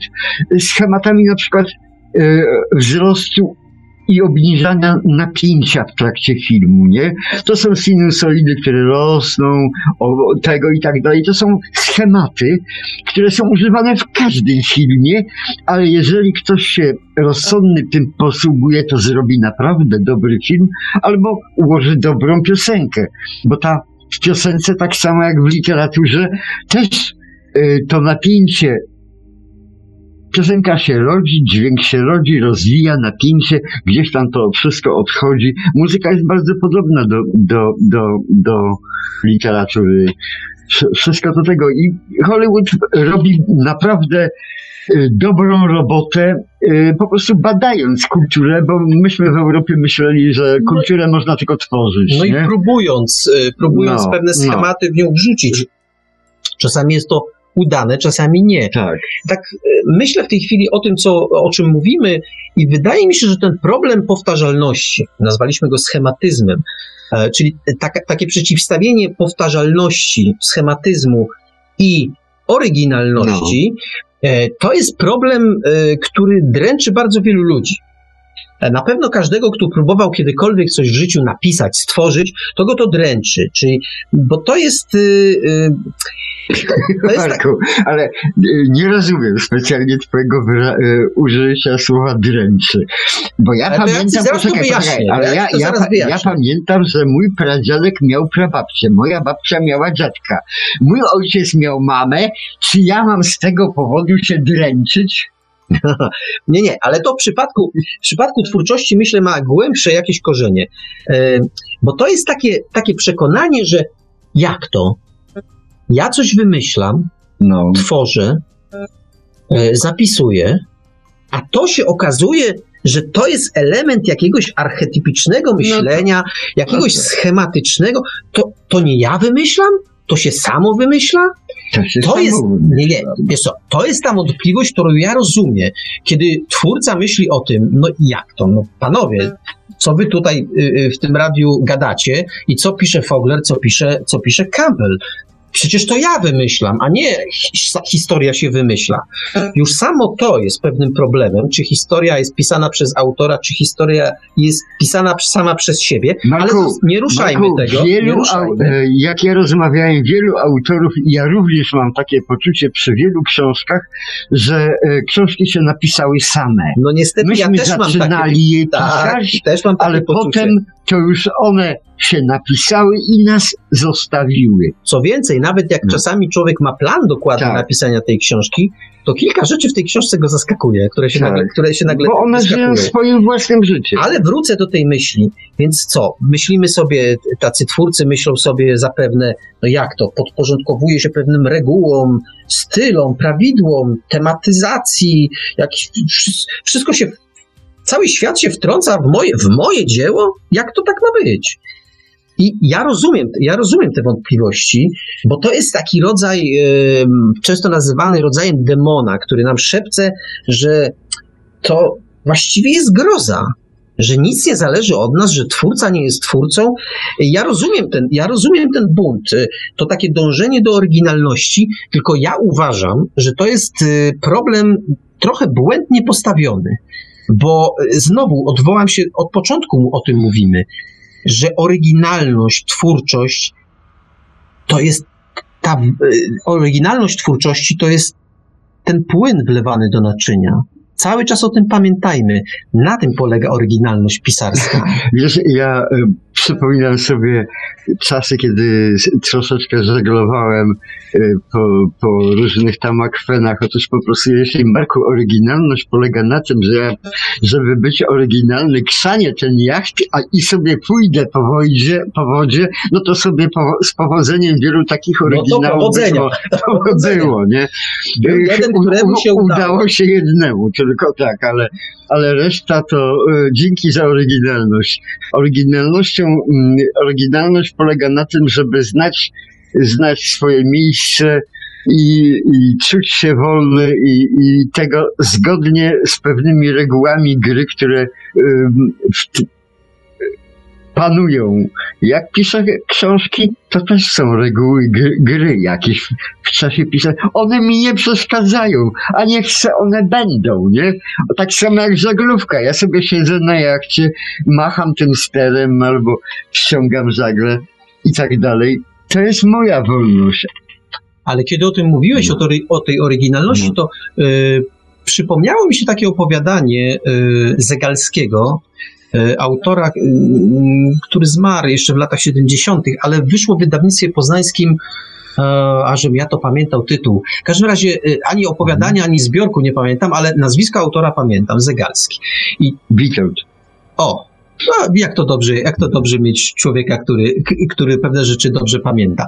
W każdym razie Zegalski napisał takie opowiadanie, które w dawnych czasach wydawało mi się absurdalne, a dzisiaj je doskonale rozumiem nareszcie.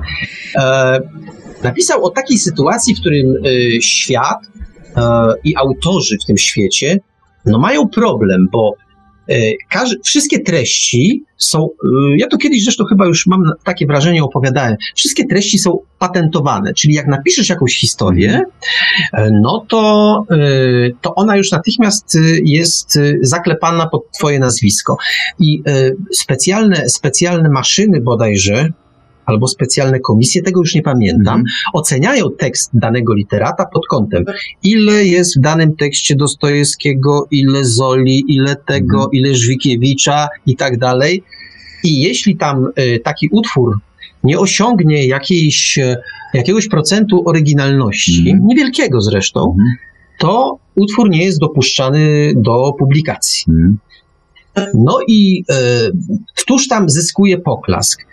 A jakiś facet, który napisał y, opowiadanie, o ile dobrze to pamiętam, o rybce, która pływała i miała górę piany, mhm bo y, później z analizy wynikało, że to y, nie odwołuje się do żadnych, mm-hmm. do żadnych Dostojewskich, żadnych mm-hmm. Żwikiewiczów. Nie było tego jeszcze nigdy, mm-hmm. w związku z czym genialnym dziełem i oryginalnym była opowieść o rybce, która miała górę piany. No, no mniej więcej, mniej więcej.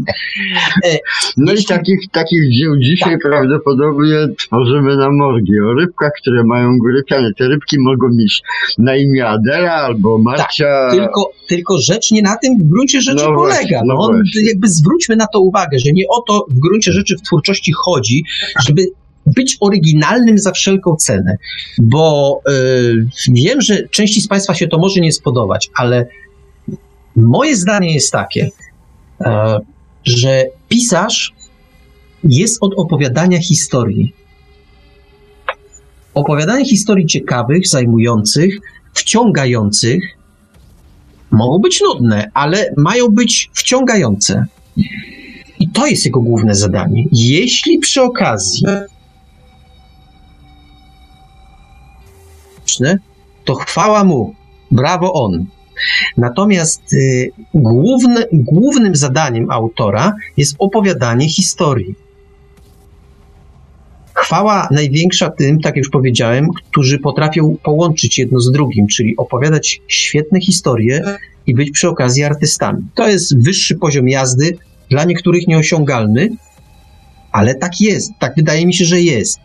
I w tym jest istota. Wiesz, jak, jak mówiłeś o tym opowiadaniu historii, to wiesz, i czym E, tej bolączce, że się nie jest oryginalnym, ja tego w ogóle nie, nie pojmuję specjalnie, ale wyobraziłem sobie moją babcię, która mi opowiada bajki i ma straszne rozterki, że jest tak mało oryginalna, bo wszystkie babcie na świecie też tą bajkę o czerwonym kapturku swoim dzieciom opowiadają, więc ona jest tak mało oryginalna. A wszystkie te dzieciaki siedzą z rozdziawionymi gębami tak, i słuchają.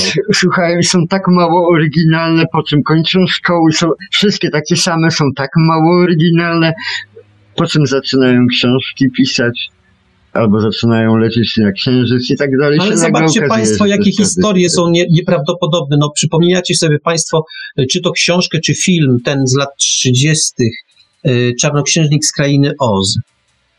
No przecież te punkty, które wymieniałem mhm. wcześniej, dokładnie pasują. Dokładnie, tam to już idealnie to po prostu mhm. pasuje. Ta opowieść no jest dokładnie według schematu uszyta. I czy Państwu ta opowieść kiedykolwiek się wydawała schematyczna? Absolutnie nie. No przecież nie. I y, warto, te rzeczy, warto te rzeczy rozdzielić, bo podróż autora, książka Woglera, y, ona y, mam wrażenie, pozwala spojrzeć na problem tego napięcia, o którym od jakiegoś czasu mówimy, pomiędzy powtarzalnością, a mhm. nowością, czy też oryginalnością z nieco innej perspektywy. Ten Spogler mhm. nam pozwala na to no spojrzeć właśnie inaczej.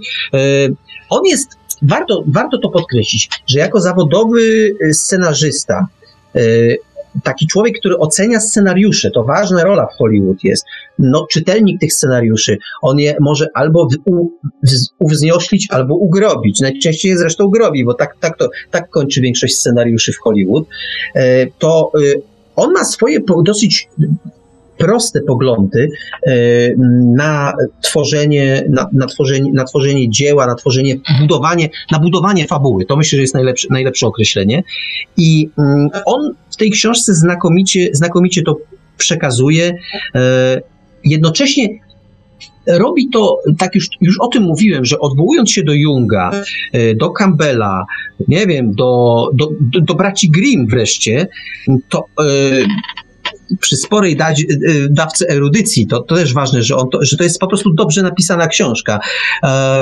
Nie jakoś akademickie, jakieś akademickie nudy, które tam za, zabijają człowieka y, już na samym wstępie. Przeciwnie, jest to napisane z biglem, z takim polotem, więc mm, warto, warto to pod tym, pod tym względem e, analizować e, jego poglądów, bo autor e, objaśnia, dlaczego. Mm, to ciekawe, co za chwilę powiem. Autor objaśnia nam, Mhm. Dlaczego coś nam się podoba, mhm. a coś inne nam się nie podoba? I znowu części z Państwa może się wydać, że ja właśnie wypowiadam głupoty, to nie jest takie oczywiste, ale e, żeby to zrozumieć, warto po tę książkę sięgnąć, bo e, okazuje się, że e, nasza świadomość, nasz mózg, nasze, nasze, nasze upodobania, to w gruncie rzeczy jest dosyć prosty mechanizm. I tak jak nie jest przypadkiem to, co znalazł Campbell, że istnieje właściwie jeden mit, tylko w różnych mhm. wariantach, to to nie jest przypadek. Widocznie pewne schematy są ukryte w, w nas i my oczekujemy, że, że opowieści, które usłyszymy, w ten schemat się wpiszą. Tak, a my nie tu ja mam w tym momencie taką mądrą, przemądrzałą myśl, ale po prostu nie powinniśmy dążyć do oryginalności, natomiast zdecydowanie dążyć do genialności, bo posłużyć się schematem, który wypunktował Campbell albo który wypunktował y, Vogler, posłużyć się tym schematem zużytym, spranym przez wszystkie arcydzieła i dzieła i jeszcze, żeby to było świetne, do tego potrzeba czasami geniuszu. Więc my starajmy się być genialni, a nie oryginalni. Oryginalność może się przypadkiem zdarzyć a ge, do genialności trzeba... Bo też ta genialność, to może, może ją nawet tą, tę genialność wstawmy w cudzysłów. Genialność Tak, nie tak. polega na tym, żeby być oryginalnym za wszelką cenę, tylko na tym, żeby umiejętnie korzystać z Mm. schematów. No. Bo to, co zresztą jest ważne, y, ważne u Foglera, że on to w tej swojej książce, to mm, tam, tam właściwie trudno znaleźć y, taką opozycję, którą my tutaj troszeczkę sztucznie stworzyliśmy, a może nie sztucznie, bo właściwie ja się często z nią spotykam, jest pewno nie sztucznie, ale przywołaliśmy ją po prostu, że mm, y, taką opozycję pomiędzy tworzeniem a odtwarzaniem. Mhm. Że mamy tworzenie i odtwarzanie, i odtwarzanie jest B, a tworzenie jest cacy. Otóż to nie jest takie proste. No nie, Marku. To nie jest takie E, proste. Ja, ja ci dam przykład, że w ogóle to jest bezsensowne, bo e, każdy muzyk ma partyturę, no, jeśli się oczywiście zna na nutach, i odtwarza nuty. Ale o, o, może być trzeba naprawdę geniuszu, żeby te tysiąc razy odtworzone już nuty do znudzenia odtworzyć w taki sposób, że ludzie padną na kolana. No pójdę twoim No. przykładem, bo to jest bardzo dobry No. przykład. Nie byłoby sensu organizowania e, festiwali szopenowskich. Mhm. No pewnie. No przecież to tyle razy było grane, po cholerę to w ogóle grać. Te same No, nuty, to, to, jeszcze część z nich gra to samo. No No. to co za różnica, czy powiedzmy ktoś z Japonii, z Polski, czy skądś tam z Pernambuco y, zagra ten, ten sam utwór. No No. bez sensu, no gra, grają to samo. A jednak y, ludzie, którzy mają to wrażliwe ucho, potrafią wychwycić różnicę. A Przecież czasami wchodzi na estradę taki Makowicz i to już w ogóle ktoś może mieć nadepnięte na ucha i tak otworzy takie gały, bo tak Chopina jeszcze nikt przed nim nie grał. Ale chodzi też o to, No. że mm, tak naprawdę przecież pod względem. Bo gdyby chodziło tylko o to, żeby zagrać to idealnie technicznie, No, to mogłaby zagrać maszyna. no pewnie. Można byłoby się ustawić No, tak robota, no, żeby się. plumpał, I to plumpał w te, y, No. w, te, w te klawisze, i, a może to inaczej by się dało zorganizować i by Dzisiaj było, tak. i by było. I by, wszyscy słuchali tego samego. No nie. Właśnie rzecz, żeby temu, te- temu co powiedziałeś, e, Mhm. czyli tym nutom napisanym e, dawno, dawno temu przez Chopina, nadać swój indywidualny rys, ale ta indywidualność nie może się przejawiać na przykład w połykaniu części nut. Że części nie zagramy. Albo część zagramy w innym, nie wiem, tempie, z innymi Tak, z albo- pauzami, albo, Albo ja jako pisarz połknę część logiki po prostu. e, Ten, bo, bo będę dzięki temu oryginalny. Oryginalny będziesz. Nic, że się nie będzie wszystko kupy trzymało, ale będziesz oryginalny. Ja powiem jeszcze tak, e, co jest dosyć ważne moim zdaniem e, w dziele Foglera. Otóż Fogler e, w książce, mm, powołując się, tak jak już mówiłem, na Junga i na, e, na archetypy, on tak naprawdę tą, tę metodę, którą proponuje pisarzom i scenarzystom, e, metodę konstruowania narracji, on popiera argumentami psychologicznymi Mhm. ale i socjologicznymi, estetycznymi. Tak naprawdę, jakbyśmy się bardzo uparli, to nawet epistemologicznymi i etycznymi. To, to jest ciekawe, to jest ciekawe. Ta argumentacja, mm, której używa, ona jest, e, to może niektórych odstręczyć, co powiem, ona jest podporządkowana praktyczności Mhm. ale tak najlepiej, e, najlepiej pojętej praktyczności, czyli takiej praktyczności, w której autor koncentruje się, powinien się przynajmniej koncentrować na przekazaniu tego. e, autor się koncentruje na tym, jak, jak najlepiej użyć schematu, jak go nakładać na różnego rodzaju sytuacje, na różnego rodzaju zdarzenia, aby ta opowieść była jak najlepsza. Ja już nie wiem, czy, czy chyba powiedzieliśmy o tym wszystko, co, co, należy, co należałoby powiedzieć, bo już chyba więcej się nie da. Zobacz, z- zobacz, taki straszliwie prosty schemat, y, o którym akurat wspomniałem w wypadku tam e, Newtona jako legendy i tak dalej. Było sobie drzewko, na nim wisiało jabłko. Schemat prosty. Tysiące ludzi to widziało, a ogrodnicy to ma, mają przed oczami bez... A zobaczcie, co, co z tego Księga Rodzaju zrobiła. Odwaliła taką historię, że normalnie wszyscy czytają, czytają i jeszcze do dzisiaj cytują, nie? To ja to zwrócę, No. tylko e, muszę uporządkować, bo mamy bardzo wnikliwych słuchaczy. Ja tylko powiem tak, no, y, w Księdze Rodzaju nie ma jabłoni. A, Ważne, żeby to podkreślić, jest drzewo wiadomości. no, no tak. Jabłoń tak. się pojawia Ja- w apokryfach. Więc e, ostrożnie, ostrożnie No, z no, tym. no, no. W każdym bądź razie, ale tak, w gruncie rzeczy masz rację, No. że te późniejsze przypowieści, no, w Mhm. rezultacie sprowadzają drzewo wiadomości e, dobrego i złego, no do Mhm. jabłoni. No gdzieś to tam z tyłu głowy każdy z nas ma, że to jabłko jednak No, no. było, ale e, owoc z tego drzewa, no rzeczywiście, rz- rzeczywiście, znowu zobacz, Jaka zajebista historia. mamy świetną no. historię. No. No dokładnie. Kobieta, wąs szepczący, tu intryga normalnie tego, zapłata, y, wygnanie, kurde, ojej, jej, jej, no, lud- ludzki się pojawia, wiedza, niewiedza, świadomość Proszę ciebie, zaczęła, jak nie? teraz to A, mówisz, no. jak teraz to mówisz, to już pewno jest obsesja, a wynikająca Mhm. z lektury. Tę historię wbrew pozorom Mhm. da się, y, no, złe słowo, wtłoczyć, ale przypasować do tego schematu. Oczywiście, że Właśnie tak. Oczywiście, No, nikt mi nie powie, nikt mi nie... zwyczajny świat, Marku. Zwyczajny świat. Siedzieli sobie, w tym pierdzieli bambus tam, y, jedli te jabłuszka, które wolno Wszystko było. mieli do dyspozycji tak, poza tak. jednym drzewem. Żludek, flaki Tak. z olejem i No i nagle... nagle zew. Y, ład, y, który tam był, nagle zostaje, jakiś problem się pojawia. Taki No, wężowy. Nie, jeszcze nie, jeszcze nie, bo to A. będzie ten. Ewa zaczyna kombinować. No zaczyna kombinować.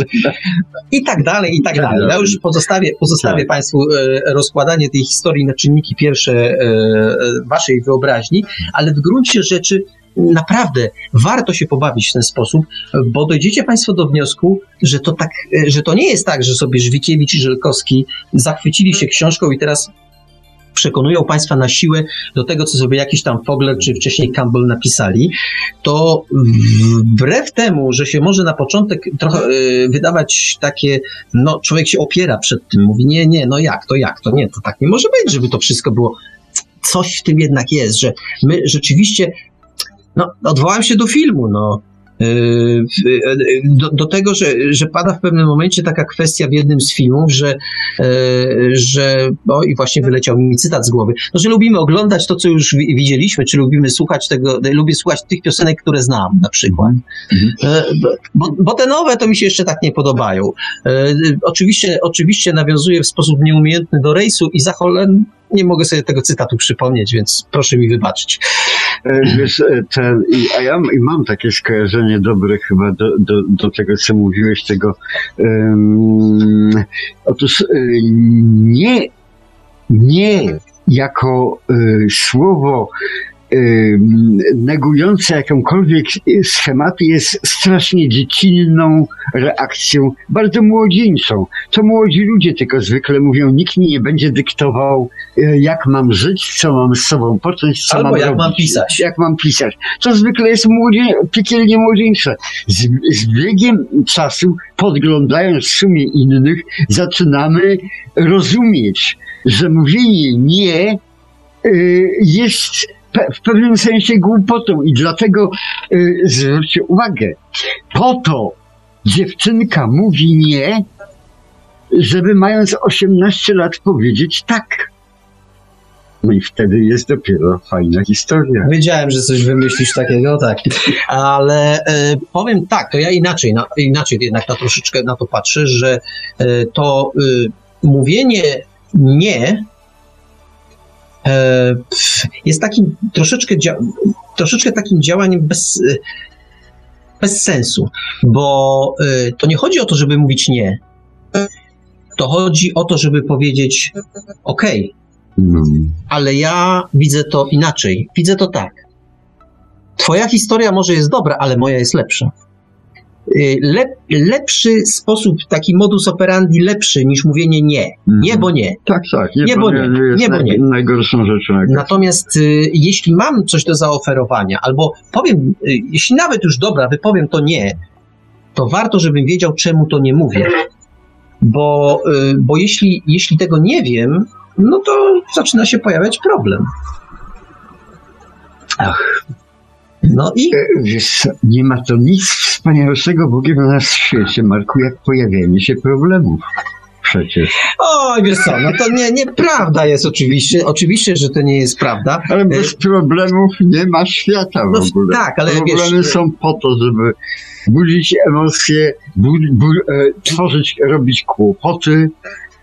Problemy są wspaniałą No, rzeczą. Tak, y, y, problemy są wspaniałą materią literacką, natomiast jak nas spotykają w życiu, to nie zawsze są przyjemne. No to sobie od razu to powiedzmy. No nie, Każdy, no, kto mi będzie opowiadał, że dobrze jest, y, dobrze jest y, nieustannie cierpieć, bo to człowieka, bo to człowieka uszlachetnia, kształtuje, tak? uszlachetnia, e, no ja powiem w ten sposób, okej, ale to już mówi ten ktoś na własny, na, własny, na własny rachunek.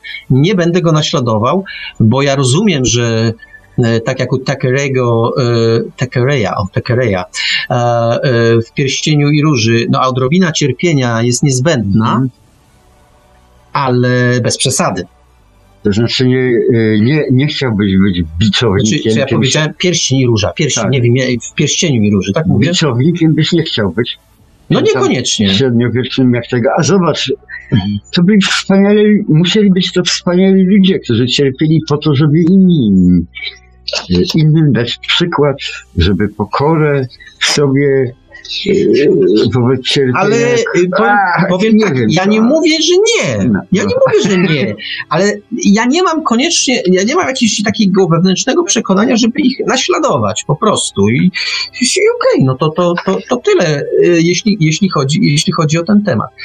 Ale tak mi się w tej chwili nasunęło, że y, dzisiaj, dzisiaj się dosyć mocno ścieliśmy przed południem o temat, który właściwie zahacza o, dzisiejsze, o dzisiejszą, y, o, dzisiaj, o temat dzisiejszej audycji Zgadza się, zgadza, zgadza się. Po prostu Marek tutaj w tej, y, przy omawianiu tej książki przedstawia pewne schematy, do których y, kreacyjne, że tak powiem, które twierdzą, że w sumie można wszystko sprowadzić do, do, do takiego jednego wielkiego monolitu, nie? Natomiast ja kiedy tak telefonicznie wymienialiśmy uwagi i tak dalej, powiedziałem mu w pewnym momencie, że wiesz Marku, ja właśnie tutaj z moją przyjaciółką, którą, z którą piszemy opowiadanie, stworzyliśmy właśnie taki doskonały, idealny absolutnie schemat. Rzecz jest skończona idealnie, nie ma nic więcej do dodania, teraz jest kwestia tylko, żeby to zrobić, nie? Lepiej albo gorzej, ale, ale dotknęliśmy ideał. Na co Marek się strasznie oburzył, że ideałów nie ma, bo może kto, przyjść kto inny i to wszystko nam powiedz. No tak, może wam to. No, Znaczy, powiem tak, użyłeś teraz słowa schemat, które w naszej rozmowie nie padło. tak, Nie, nie. padło. No. Użyłeś, że historia, która jest absolutnie zamknięta, gotowa i Nie, genialna. genialna, genialna. tak. I ja się z tym nie zgadzam. O właśnie. Ja się z tym nie zgadzam, bo uważam, że każda historia. Yy, yy, inaczej, argumentem dosyć poważnym jest to, że ta historia, którą dzisiaj nazywasz genialną, minie pół roku i powiesz, że nie jest genialna, bo ci się yy, tak yy, umysł nieco zmieni. I do tego ja się odwołuję. Ona na dzisiaj, yy, w Twoim przekonaniu, jest idealna, ale co więcej, ty użyłeś słowa zamknięta. Tak. Już się tam nie da nic zrobić Tak, dzisiaj. dzisiaj, Dzisiaj. i zawsze. Nie. Za Marku. pół roku powiesz sobie, Nie. kurczę, Marku, ale ja wiem to. Otóż ja ci dam przykład, który przemyślałem, tak, że to nie będzie tak z rękawa. Otóż po prostu, jeśli dajmy na to ta historia, którą my opisujemy, jest historią o tej jabłonce, o tym drzewie, na którym wiszą dwa jabłka. To jest cała historia. Co, jakie są możliwości operowania tym drzewem i tymi jabłkami? Otóż ja mogę wyciągnąć rękę, dosięgnąć tych dwóch jabłek i je zerwać. Po prostu. Nie ma tu żadnej innych możliwości. Mogę je olać, oczywiście zostawić, zgniją do, do przyszłego roku i tak dalej, no ale tu nie ma pola manewru.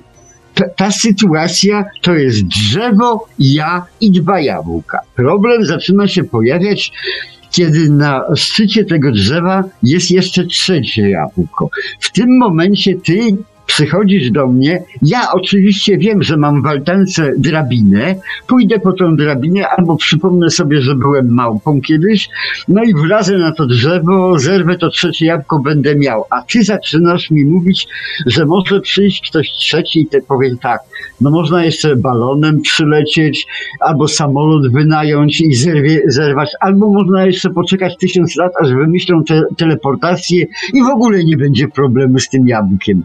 To jest zawracanie głowy. Ta sytuacja jest ograniczona do dwóch, trzech jabłek, drabiny i drzewa. Ale ty sam za pół roku, za trzy Nie, miesiące dojdziesz do wniosku, dojdziesz do wniosku, że można, że tam jest jeszcze dodatkowe warianty są. Inaczej, ja powiem tak.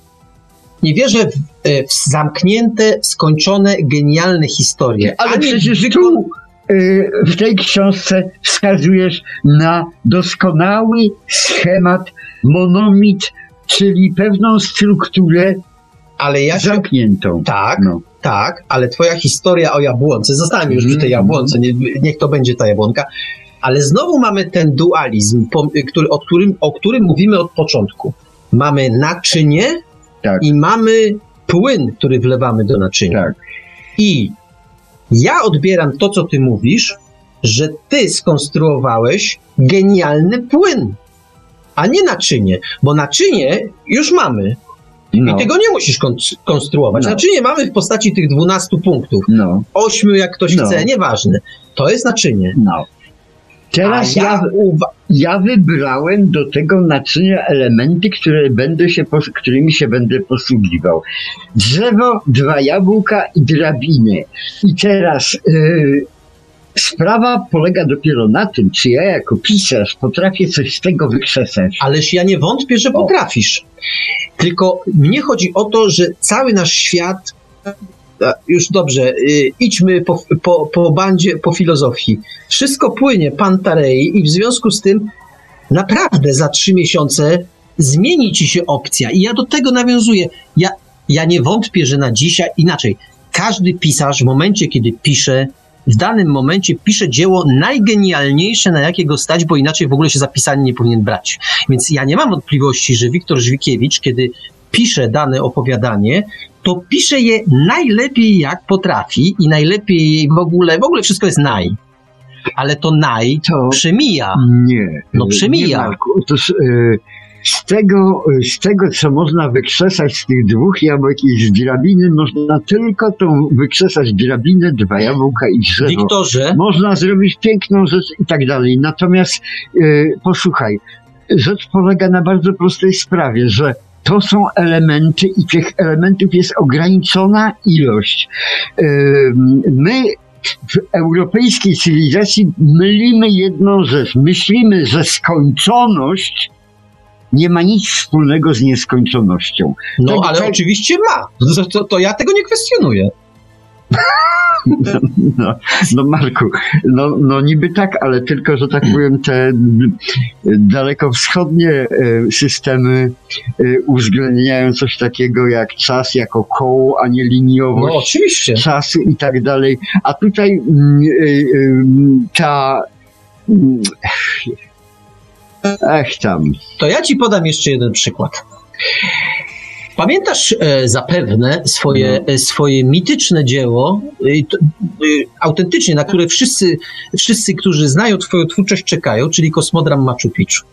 No, Kiedy je pisałeś, w latach 70. odległych, no. pisałeś dzieło genialne, No prawda? tak, i do dzisiaj jest genialne. To powiedz mi, dlaczego w ostatnim czasie nie tylko przekonstruowałeś, ale też wsadziłeś nowe elementy do niego. A tylko dla zabawy. Dobrze, ale doszedłeś do wniosku, że będzie to jeszcze bardziej genialne. Nie, genialniejsze nie będzie, natomiast po prostu y, słownictwo, które tam używam, Nie, nie, nie, ty wstawiłeś, ca- ale ty całe obrazy wstawiłeś nowe. Tak, Tak. to, to dla jaj po prostu, żeby było, Dobra, żeby, żeby mieć dobra. rozrywkę po prostu. Dobra, tak niech ci, niech ci będzie. E, ja nie do końca jestem przekonany. Natomiast, Tam to było skończone wtedy i właściwie jest skończone. ale a- powiem ci tak, dobrze, wydałem- ale powiem ci tak. E, kiedy, e, kiedy opublikowałeś e, fragmenty kosmodramu Machu Picchu, tego w nowej Mhm. wersji, ludzie byli zachwyceni po prostu. No bo przerobiłem język trochę. E, no ale, też przero, ale też przerobiłeś y, powiązania narracyjne, które się tam Tak, pojawiają. mentalność bohaterów, bo była drętwanie. No, no, No, no więc ja dlatego mówię, że cicho przemija chwała świata i nawet ta genialność przemija na rzecz następnej genialności.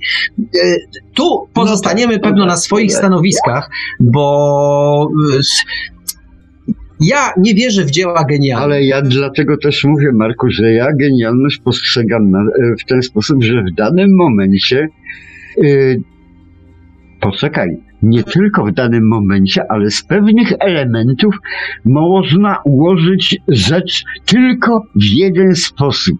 Otóż, jeżeli masz dwa klocki kwadrat sześciany, to można postawić je w ograniczony sposób. Jeden na drugi, jeden obok drugiego, y, zależnie wschód, zachód, p- północ, południe. No liczba, liczba e, kombinacji jest Kombinacja ograniczona. jest ograniczona.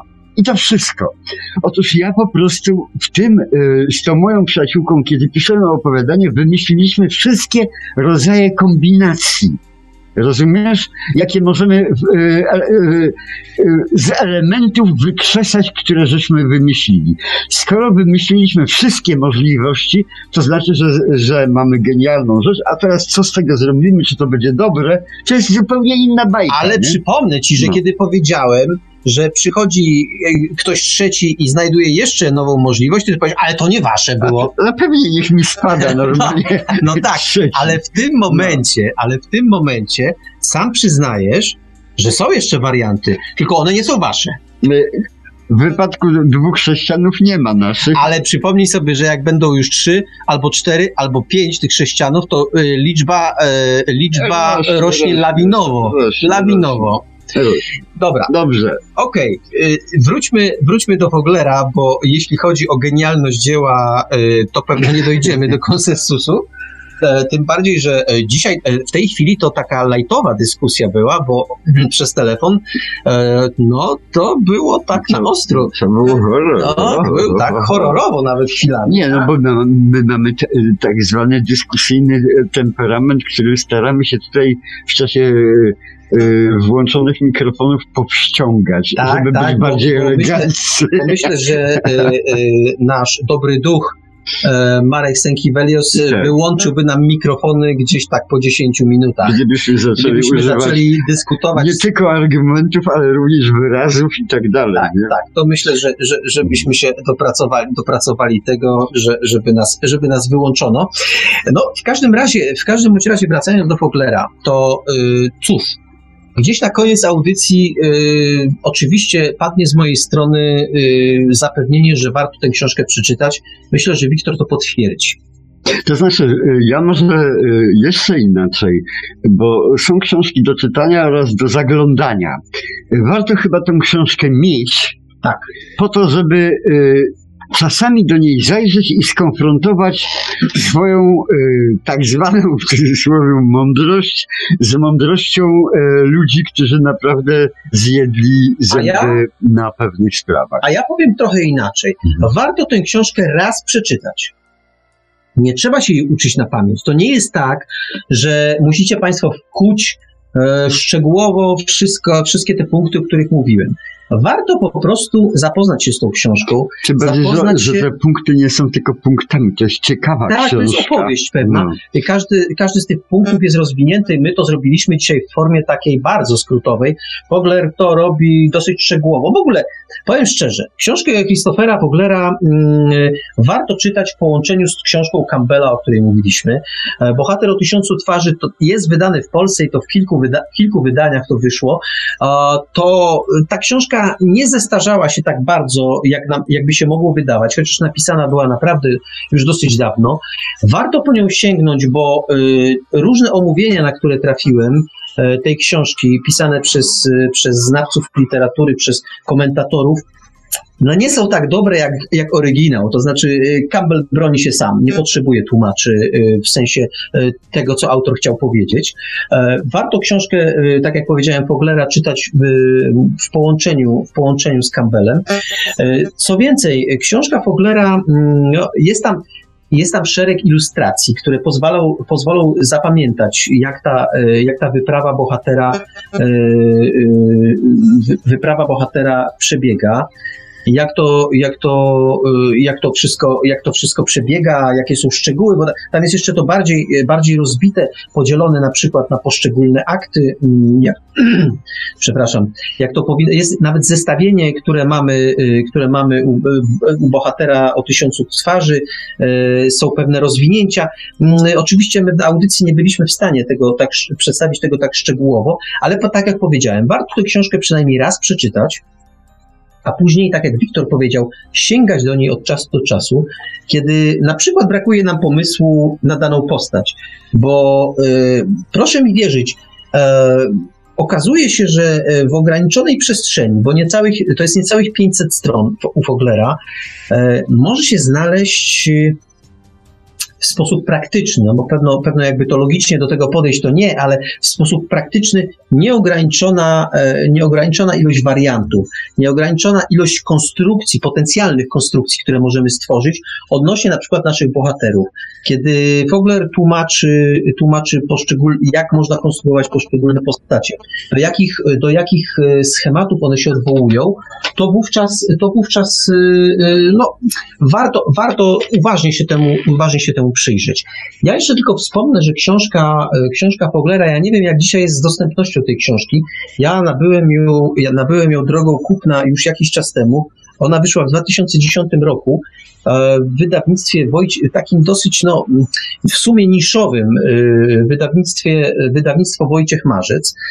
Przy okazji, przy okazji zupełnie, ponieważ to jest takie wydawnictwo, które wydało kilka innych książek takich wspomagających autorów. Otóż y, y, y, podróż autora, tak jak powiedziałem, wynika to z podtytułu, to są struktury mityczne dla e, scenarzystów i pisarzy. E, słowo scenarzyści jest tu dosyć kluczowe, bo w tym samym wydawnictwie ukazała się książka no, pod takim tytułem mało poetyckim, czyli Jak napisać scenariusz filmowy. Autorem, autorami tej książki, e, bo jest dwóch autorów, jest e, pan e, Rasin, Rusin się pisze, pewno Rasin i Downs. I cóż, dlaczego o tej książce wspominam? Bo o, nawet on, pan, pan Rasin się nazywa Robin, a pan Downs się nazywa William. Dlaczego warto, dlaczego o tej książce wspominam, dlaczego warto ją przeczytać? Nadzieja na to, że ktoś zostanie scenarzystą, e, no jest, zawsze jest, u każdego warto próbować, ale w tej drugiej książce, e, jak napisać scenariusz filmowy, ona wydana, tak jak powiedziałem, w tym samym wydawnictwie, Wojciech Marzec, e, mniej więcej w tym samym okresie czasowym, no, przepraszam, pomyłka, pięć lat wcześniej, w 2005 roku, pewno dzisiaj Biały Kruk, ale warto te, tego Białego Kruka pościgać, ponieważ w tej książce jest dużo, jest dużo elementów dotyczących o, takich czystych technikaliów, czyli jaką czcionkę, w jakim odstępie, w jakim, z, z jakim marginesem i tak dalej, ale jest cała masa wskazówek dotyczących tego, jak podejść do na przykład opisu postaci. Oczywiście to jest taki opis postaci y, potrzebny y, do zapisu scenariuszowego, czyli bardzo skrótowy. Ale zauważcie Państwo, że kiedy konstruujecie postacie, mm, to zaczynacie nie od y, opisu ala Orzeszkowa, tylko od krótkiej charakterystyki. Jak ten facet, ta kobitka wyglądają? Jak sobie zrobić notatki e, na ten temat? Jak e, przedstawić, przedstawić e, tego, tego, tego naszego bohatera? To znajdziecie Państwo, to znajdziecie Państwo w tej książce. Te podstawy, jak konstruować postać, jak Przecież scenariusze filmowe opierają się na dialogu. E, świetna szkoła, ta książka, jak napisać scenariusz filmowy, to świetna szkoła pisania dialogu. My y, w ABW poświęciliśmy, y, zdaje się, jeden odcinek, a może nawet dwa, e, temu tematowi, jak napisać dialog. Tu y, obaj panowie dosyć szczegółowo się na na ten temat rozpisują, a więc warto sięgnąć, jak napisać scenariusz filmowy, wydawni, wydawnictwo Wojciech Marzec, rok 2005. te dwie książki dosyć dobrze ze sobą, no użyjmy słowa, współpracują. Te książki e, pomogą, e, jeśli nawet Państwo nie chcecie zostać scenarzystami filmowymi, a pisarzami, to zaręczam, że e, ta szkoła, to, to czytanie, e, to nie będzie zmarnowany czas. To takie jest, takie jest moje zdanie. A, a moje jest trochę wotum separatum. Marek. No, nareszcie.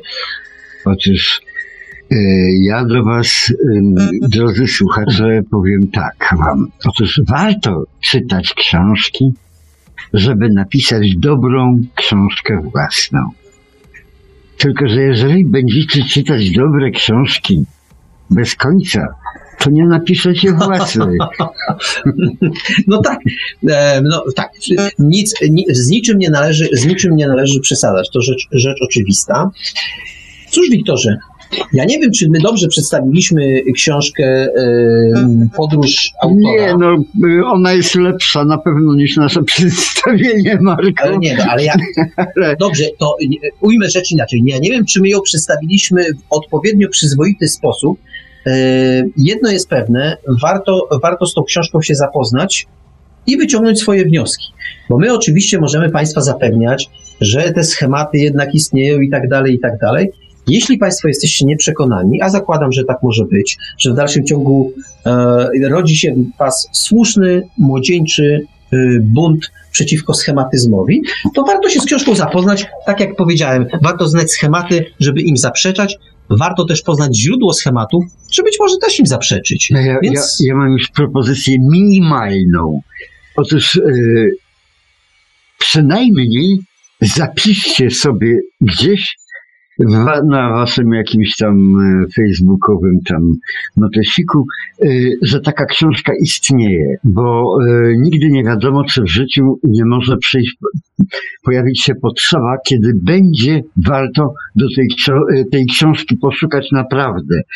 Może dzisiaj jeszcze nie, może dojrzejecie dopiero. Tak jest.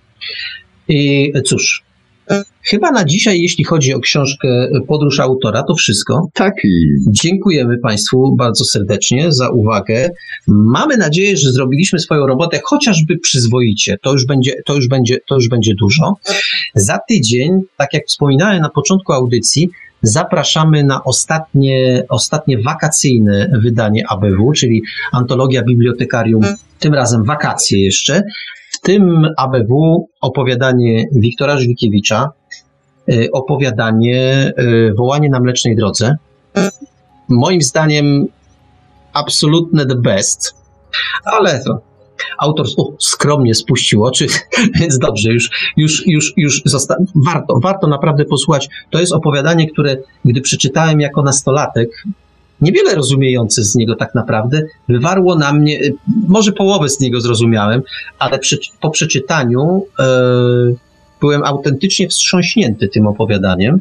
Tak, miałem poczucie tego, że dotknąłem czegoś wielkiego. To poczucie rosło we mnie tym bardziej, że ja wcześniej próbowałem przebić się przez inne teksty Wiktora, na przykład te zawarte e, w tomie Happening w Oliwnym Gaju i za cholerę nie, by, nie byłem w stanie te, przez to przejść. No e, może to rzeczywiście jako dwunastolatek czy trzynastolatek no, nie miałem nawet szansy, ale przez wołanie na Mlecznej Drodze przeszedłem i byłem niesłychanie zadowolony. To tyle, tyle tytułem reklamy, chyba że Wiktor coś chce powiedzieć jeszcze. Ja też tytułem reklamy. Napisałem je w połowie w Bieszczadach, w połowie w pociągu, wracając z Bieszczad, a skończyłem, przepisałem na maszynie już chyba w Warszawie albo w Bydgoszczy i było gotowe. Tak, ja przypomnę, że to opowiadanie dostało, dostało jedną z nagród w konkursie organizowanym przez młodego technika. I jak niedawno przypomniał nam e, nasz wspólny przyjaciel Maciej Parowski, Wiktor po, odbiorę, po odbiór nagrody przyjechał z Bydgoszczy do Warszawy, to w tamtych czasach to, był, to była duża ekstrawagancja, taksówką. No bo, by, bo się spóźniłem na pociąg, a potem się okazało, że jak chciałem samolotem, to była mgła i nie dało rady. Zostałem na ulicy, a, a ja byłem bez kasy, nie?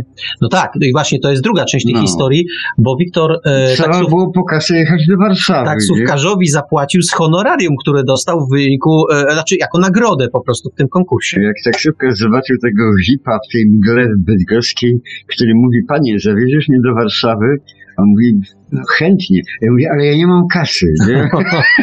To patrzył na mnie dziwnie, ale jak mu wytłumaczyłem, zacząłem tłumaczyć mm, co i jak i tak dalej, no mówi, co tam, raz że śmierć pojadę. Nie? Ryzykanci są wśród No. nas, a w każdym razie byli. No dobrze, to za tydzień, Tak. czyli za tydzień słuchamy opowiadania Wiktora Żwykiewicza Wołanie na Mlecznej Drodze. A co za dwa tygodnie? Za dwa tygodnie książka autora, e, z którego na imieniem i nazwiskiem, z imieniem nie, bo y, Paolo, ale z nazwiskiem oczywiście będę miał kłopoty, bo nie wiem czy K czy C, czyli y, Ba... No właśnie, jak on się nazywa? Paolo mm, Baci... Baci Galupi? Basi Galupi. Albo- Basi, Basi Galupi. albo Baki Galupi. Basi Galupi. Baki Galupi, Baci Galupi. W każdym razie ważniejszy jest tytuł. Wodny nóż.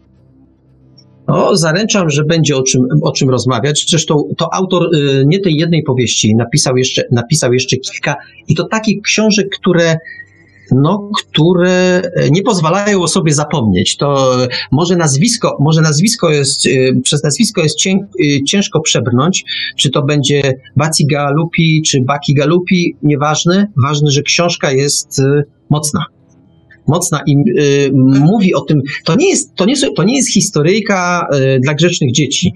E, brutalność tej książki e, no jest y, no daje, daje Porówny, porównywalna z życiem. Tak, tak, ale takim brutalnym życiem. A e, kim są. E, no dobrze, już za dużo powiem. E, wodny nóż. E, pierwsze skojarzenie. E, dobra, o wszystkim powiemy, o wszystkim powiemy za dwa tygodnie, bo tak się chciałem już e, właściwie rozpędzić i zaspoilerować trochę. Chyba nie, chyba nie warto. Może jacyś, może jacyś nasi słuchacze zechcą do tego czasu książkę przeczytać. Naprawdę warto. Ona jest dzisiaj już trochę ciężko dostępna, wyszła, wyszła w serii, a właśnie zapomniałem jak się seria nazywa, w każdym razie w dobrej, w dobrej serii, w której się na przykład ukazała, y, ukazała, ukazały takie powieści jak y, no, chociażby y, Nakręcana dziewczyna, czy o, to naprawdę, a oczywiście jak chcę sobie coś przypomnieć, to, to zaraz, zaraz, zaraz mi to ucieka, ale, ale naprawdę, naprawdę jeśli chodzi o wodny nóż, to warto. Trochę się zapętliłem, zagadałem. W każdym bądź razie zapraszamy, to, to za dwa tygodnie. Za tydzień, tak jak powiedziałem, e, Wiktor Żwikiewicz i, e, i wołanie na Mlecznej Drodze. Jeszcze jedną rzecz powiem, a we wrześniu zaczynamy startować już z tymi e, ABW, takimi jak przed wakacjami, czyli zaczynamy, zaczynamy odwoływać się do autorów. Tak, a ja, ja na zakończenie jeszcze może nawiążę do konkursu Chopinowskiego, wiesz? E, za tydzień e, wołanie na mlecznej w- drodze w wykonaniu Iweliosa. O, będzie wołał, myślisz? Zobaczymy.